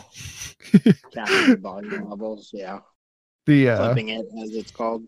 yeah the the like one of the pictures i used for uh uh his when i posted up his uh podcast uh he has like a big stick bug on his arm the, the guy i'm not sure who the guy is but his, his face freaking cracks me up in that like he's like ah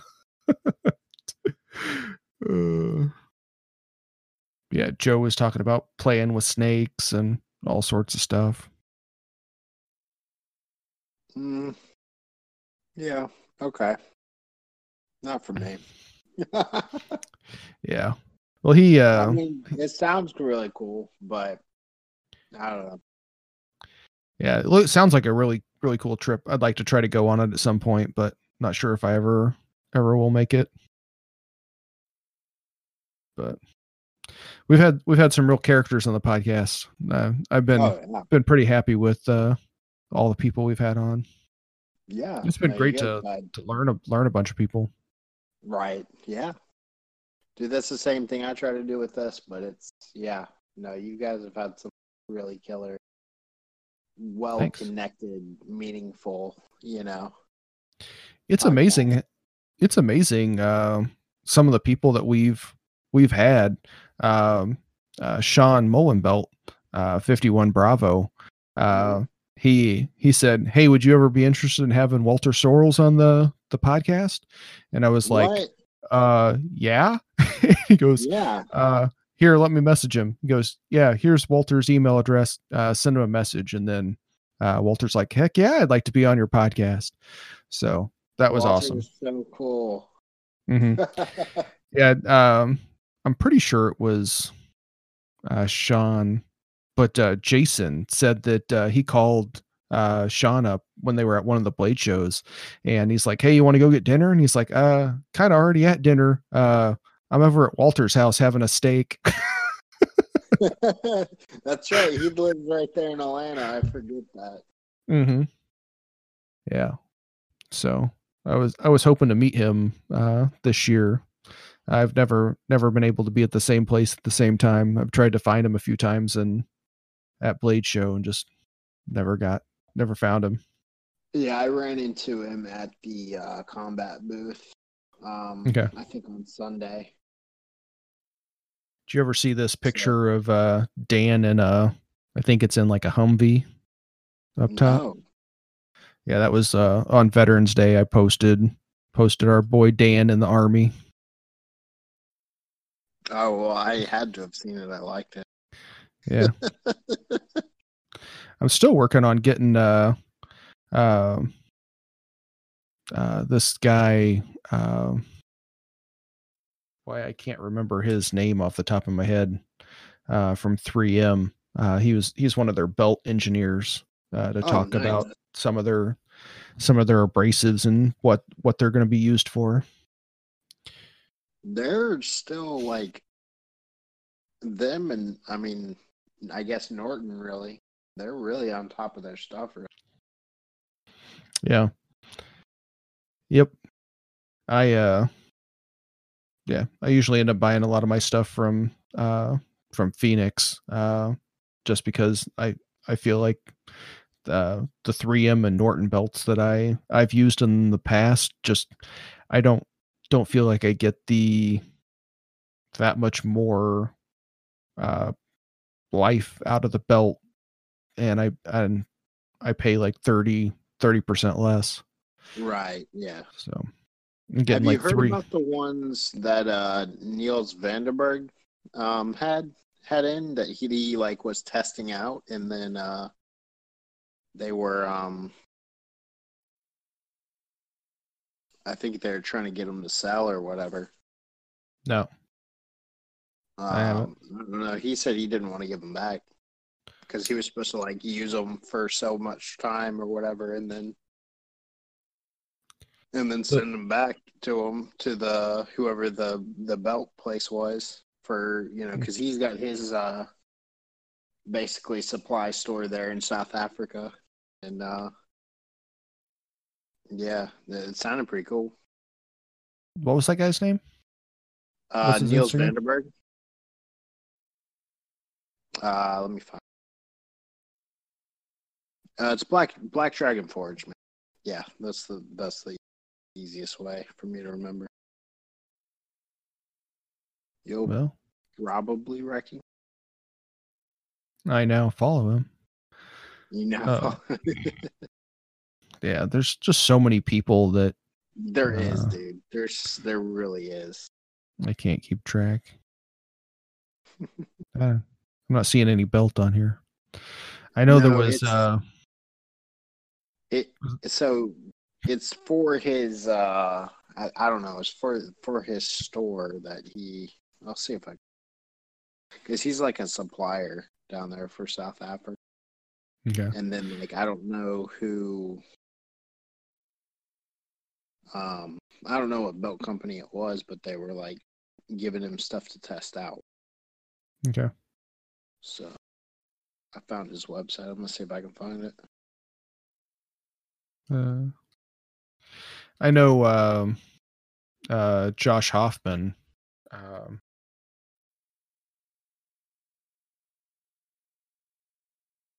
or Jess Ho- Je- Jess Hoffman, sorry.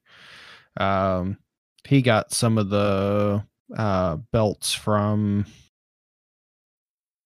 uh, Phoenix Abrasives that uh, um, they're actually like a structured abrasive, but they're higher grit. Um, like 240, I think 320 and 400 grit. But they they have like these uh each one of those little abrasive like nodules is like uh, a bunch of that same size scratch pattern material. He said he really likes them.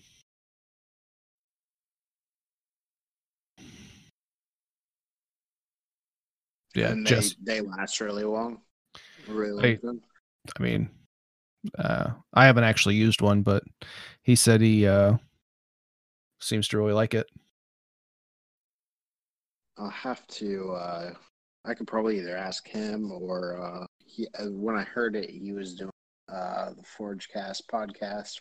With, uh, Alex um, from Valhalla Ironworks. He was talking to him Yeah. uh, with the interview with him, and that's when he was talking to him about it. So I'll, I could probably ask one of those two what actual belts they were, but Nice. I don't.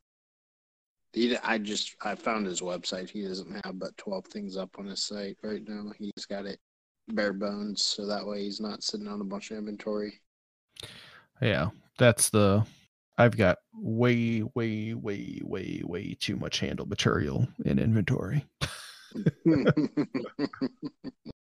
Uh, uh, over over Christmas, uh, we were down in my my hometown and uh, just a lot of like hanging out with family and uh, perusing Instagram, and I um put a, put what I thought were low to adequate bids on a lot of stuff from like Iron Woodman and uh, ended up winning a lot of blocks from him and ended up buying a bunch of stuff from Greg of GL Hansen and Sons and buying a bunch of stuff from Atlas Materials. The uh, bought a bunch of the crazy fiber and different stuff and bought a bunch of wood from uh, Jason Williams. Uh, yeah.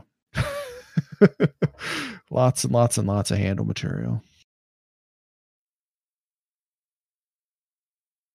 yeah, I just got. Um, I picked up some of the micarta, the vintage micarta from uh, uh, Derek Melton. Actually, had some up for sale that he had gotten in. Yeah. Well, doesn't uh, he have like uh wasn't he the one that said he has like No, it's a different person. Um um if you want uh vintage Micarta, check out this uh Murphy made knives guy. Yeah, Murphy, because Murphy makes micarta too, doesn't he? Uh I just know of his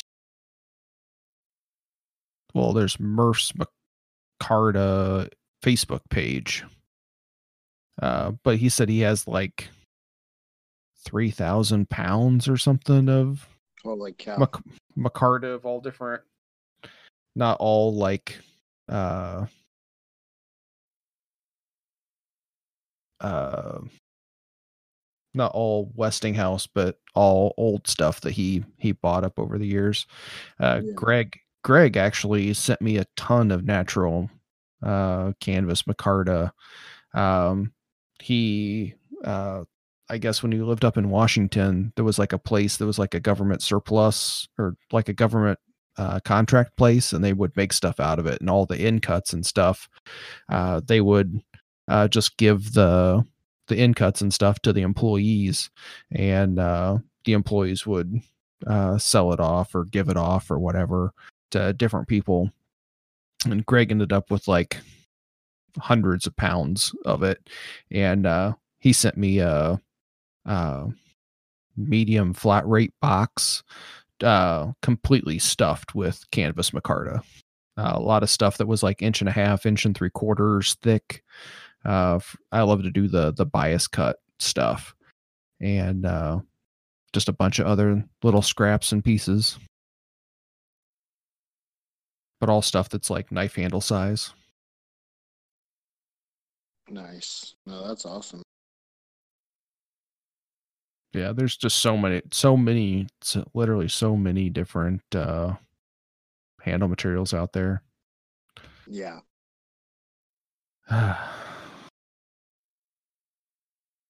and just when you think you you're like all right my my itch has been satisfied for a while then you find something else Oh, of course. Of course. Yeah, there was um I did uh, that uh last little knife that I sent you the picture of. I uh brought the bevels up one this morning. Yeah. I don't have it with me to take a picture of it, but it's it's not a hundred percent flat, but it's it's pretty close. I think I can sand it to being pretty flat for that little ridge there. Yeah. And then I gotta I still I tapered the tang back out and then basically completely unground one of my little glue grooves as I was calling it. yeah I'll have to put, put that back in on that side. It probably deepen the other side. Hmm Plan on that probably. Yeah.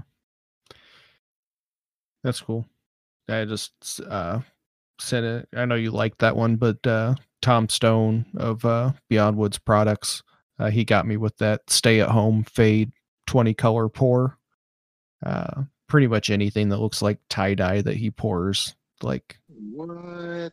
makes me uh makes me want to uh, get it but yeah i i, I was i was like lucky enough to snag that one That is really cool. That is really is that that kind of looks like that Fordite stuff. yeah except it's all resin poured it's not layers like fordite Okay. Gotcha. Gotcha. so but yeah it's 20 20 different colors all poured uh at the same time into a block That's pretty cool. Yeah, I'm re re looking at the post that I've already liked. Yeah. and You gotta read- awesome. gotta read them man that one was actually uh um a pre-order on his website Oh, really? and he just like had the picture of the 20 cups of color and uh, said how big the block was approximately going to be because it's like three and a half by one and a quarter by like seven inches long it's like a big block and oh, He had it for, like, i think it was like 60 65 dollars he had it for pre-sale and i'm like yep buying that and i i couldn't believe it that i was the one that actually got it because i didn't see the post for like three hours after he he posted the link that it was available Dang. That's pretty wild. No, that is a cool block, man. Were you one of the people that was asking me about the the cool mist thing too the sprayer Uh, I think that was Daniel, but I yeah. Tell me about. it. uh yeah you've, uh, you've been using it for a little bit now. I saw you installed it the other day. I do recall Yeah. liking and seeing that one for Yeah. sure. Yeah, I used it for um about uh 3 hours or so. Um it's really loud for where our garage is in relationship to the living room is like right right there next to each other and my my air compressor is pretty loud so um the the required airflow was kicking the compressor on like I only have a uh I think it's like 8 gallon tank underneath my workbench, a Makita Okay. air compressor, which I usually just use it for like spraying stuff off and stuff. Um, but and filling filling tires and different things. But um, yeah, it, it seemed to help a little bit with helping keep it cool. Um, I had it like choked down so it wasn't spraying quite as much water as uh, it probably should to keep it like totally cool while I was grinding. Um, but yeah, I, I could grind for quite a bit longer before I had to to dunk the blade.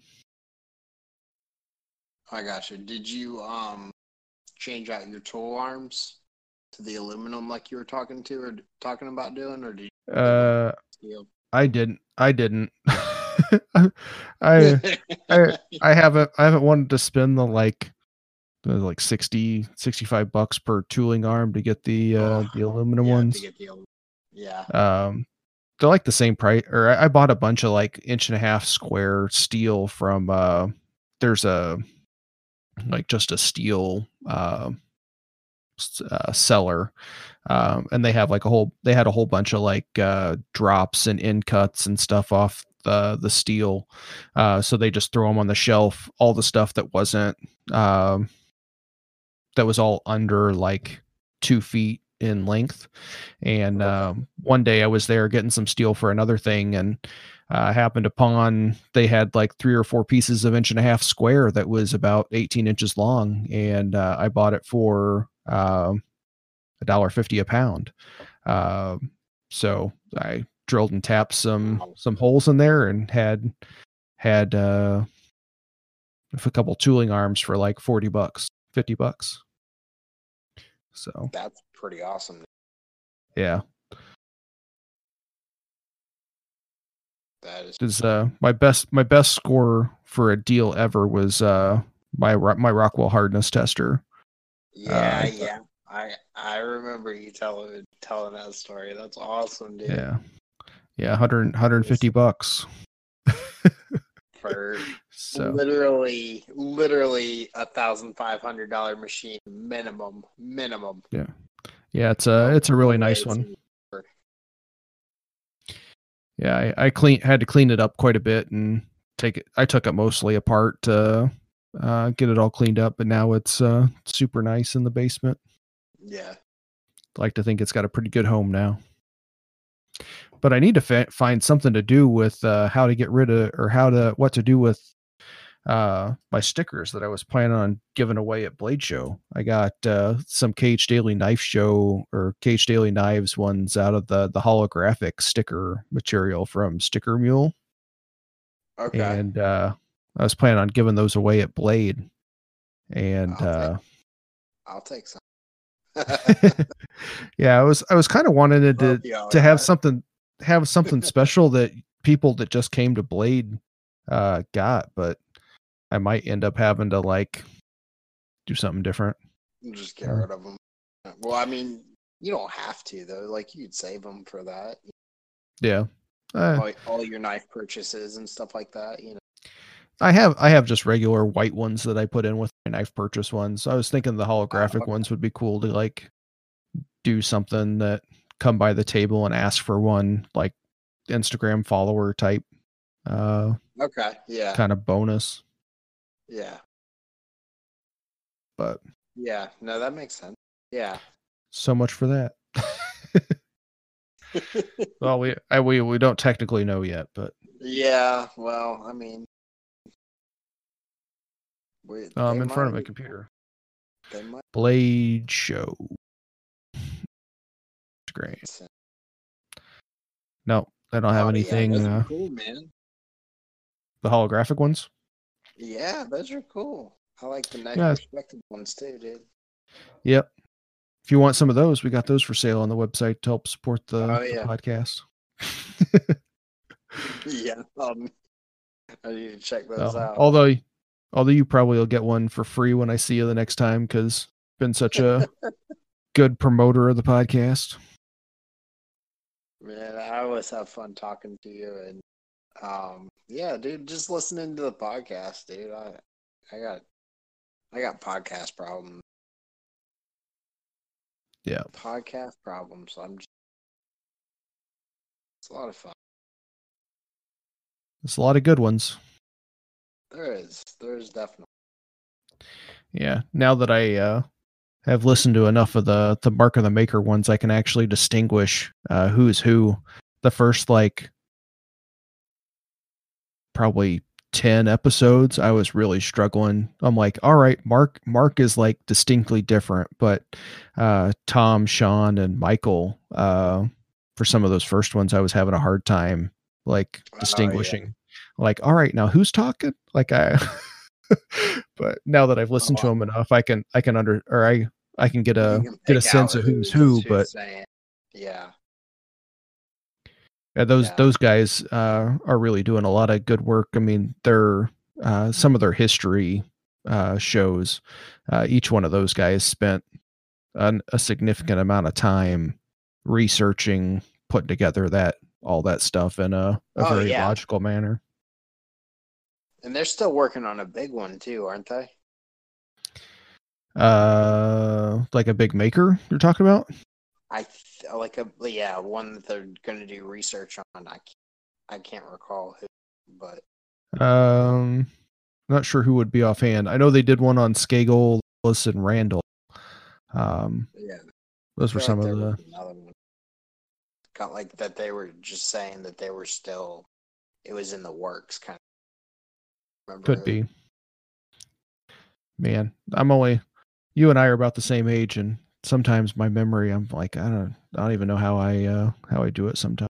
I and know, then I can dude. That's And then I like there are other things that are like completely stupid that uh, uh like I'm like one of the only people in the world that would actually remember it. Well, I, there's other people, but like tap drills for uh different taps and stuff like that. I like like a quarter 20 tap needs a number 7 drill. It's like why how can I remember that like no nobody's business, but then I can't remember like different people's names that I follow on Instagram or yeah.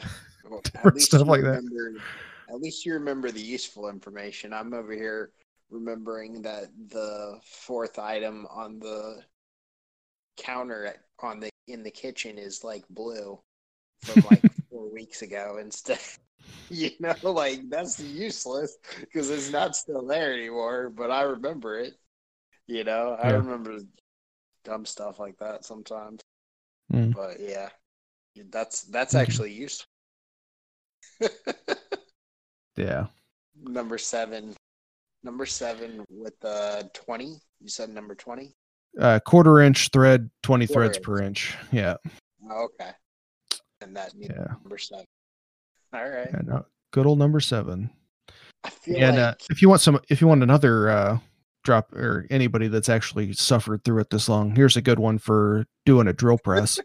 um, Yeah. So a, a good rule of thumb for speeds for uh, what drill you're using. Yeah. Um, so a lot of machinists will say uh, we'll call a half inch uh, drill bit or an end mill uh, 500. Uh, okay. So the rule of thumb is uh, half an inch should be run at 500 RPM. Oh, And then for every half down you go, you double it. So a quarter inch drill bit should be ran at around a thousand. An eighth of an inch drill bit should be ran at like 2000 RPM. Uh, okay. And if you go to a three quarter inch drill bit, you should run at about 250 RPM. Um, like a one inch, one inch should be around 125 for drilling. Oh, okay. So that might help some people. That's a that's a good thing to remember for uh, drilling pins or different things. That's mainly in steel. Uh, different handle material uh, can vary. I always have a hard time drilling Arizona desert ironwood. It's always a tough one. It always wants to gum up in the the flutes and stuff, no matter how slow I run it, how fast I run it. If I lubricate up the threads, one of the one of my coworkers that used to do a bunch of work, uh, work on um, exotic wood guitar necks, he said to drill into a bar of soap, and that would uh, lubricate in the threads or in the the flutes of the drill bit, so that uh, the the chips and stuff wouldn't get stuck in there. It still gets stuck in there. Nice. It's funny. But, well, I think that's probably enough for for tonight, right? Or you got anything else you want to talk about? Um, uh, I I already got like a couple I to edit. Well, the I great thing about it. this one is I don't I don't have to do anything, so I, I, I, know, get I, know. I get to do I get to do the Dan and just keep rambling and drinking my beer. That's it. That's it. That's all. Yeah. No, I, I, man. Yeah. Yeah. I. So I was, I was like about to start editing, and I'm like, yeah, I haven't talked to the guys in like a week. So let's go ahead, talk to the guys, see what everybody's up to, and uh, Yeah. here we are. Yeah, Two bunch of twenty minutes bun- later. Bunch Well, of it's probably gonna grinding be and cut shorter by the time I get to it. So, If- Bunch of grinding. this- yeah, a lot of Yeah. grinding. yeah. One of the things I'm I'm excited to try is I've got some uh, AEB-L steel that uh, gonna be making some some head knives for uh, Jason and Sarah from uh, Diomedes uh, Leather Oh, yeah. and um, uh, Soulbound Leather. Yeah, So yeah, another another good knife perspective listen. Yeah.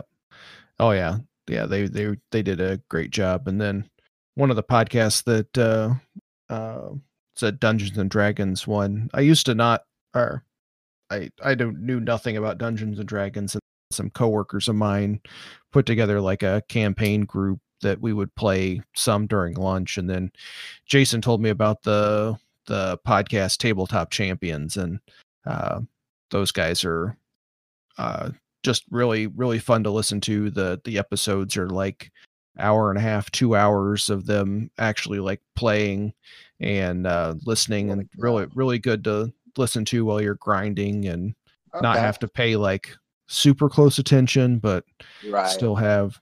And then uh sean the uh he's the dm and they've had a few other people like i just can't comprehend how he always does the like yes and stuff uh like improv and uh some of the stuff he comes up with it's just like it's totally absurd and hilarious That's uh Dungeon Master for anybody still listening.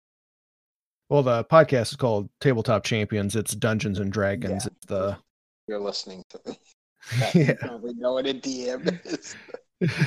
yeah the dungeon I probably I probably learned about it from either Stranger Things, actually probably from Big Bang Theory, but Hmm. Yeah, I watched Stranger Things, and that's uh that's where I got a little bit of interest in it when they talked about Yeah. putting together a campaign. I was like, see what it's about. Now I have a book and a dice bag, uh, dice bag made by Jason, and yeah, uh, about fifty dollars in dice now, and all different colors and resins and whatnot. yeah. Actually, There's- I actually have a- two two dice bags. One that's uh, a nice leather one that Jason made, and then a chainmail one that's uh uh all yeah pretty neat there's a Facebook group uh, I that they were gonna start up like a a Dungeons and Dragons on the Facebook group. I'll uh, see if I can find it. I'll send an invite to it. I haven't actually done anything, so I don't know if they they actually have done it, but I'll uh, I'll send it over to you so that way.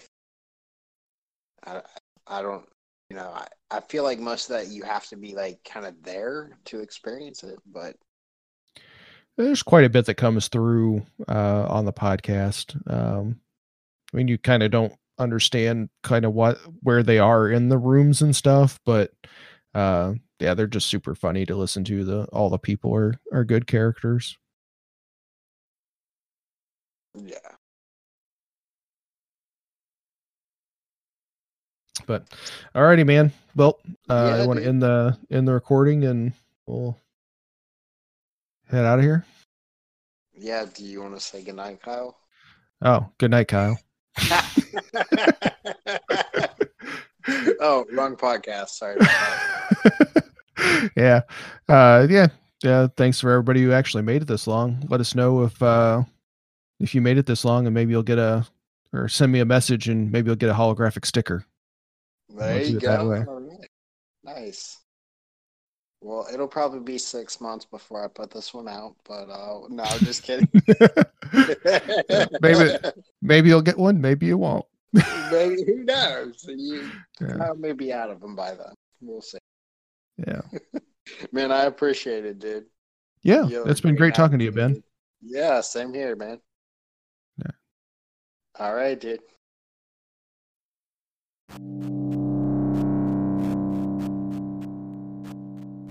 Thanks for listening to another episode of Maniacs and Martensite. We really appreciate you taking the time to hear what we have going on and maybe learn a thing or two about knife making and mostly get some good laughs. I know I always do. If you want to join us, you can go to our Instagram, Maniacs and Martensite, and click on the invite link there, or search for us on Google Discord server The Blade Spectrum. We are a knife making community that enjoys teaching and learning from each other. We hope you enjoy hearing us carry on, and until next time, try and stay sane or insane. It's up to you.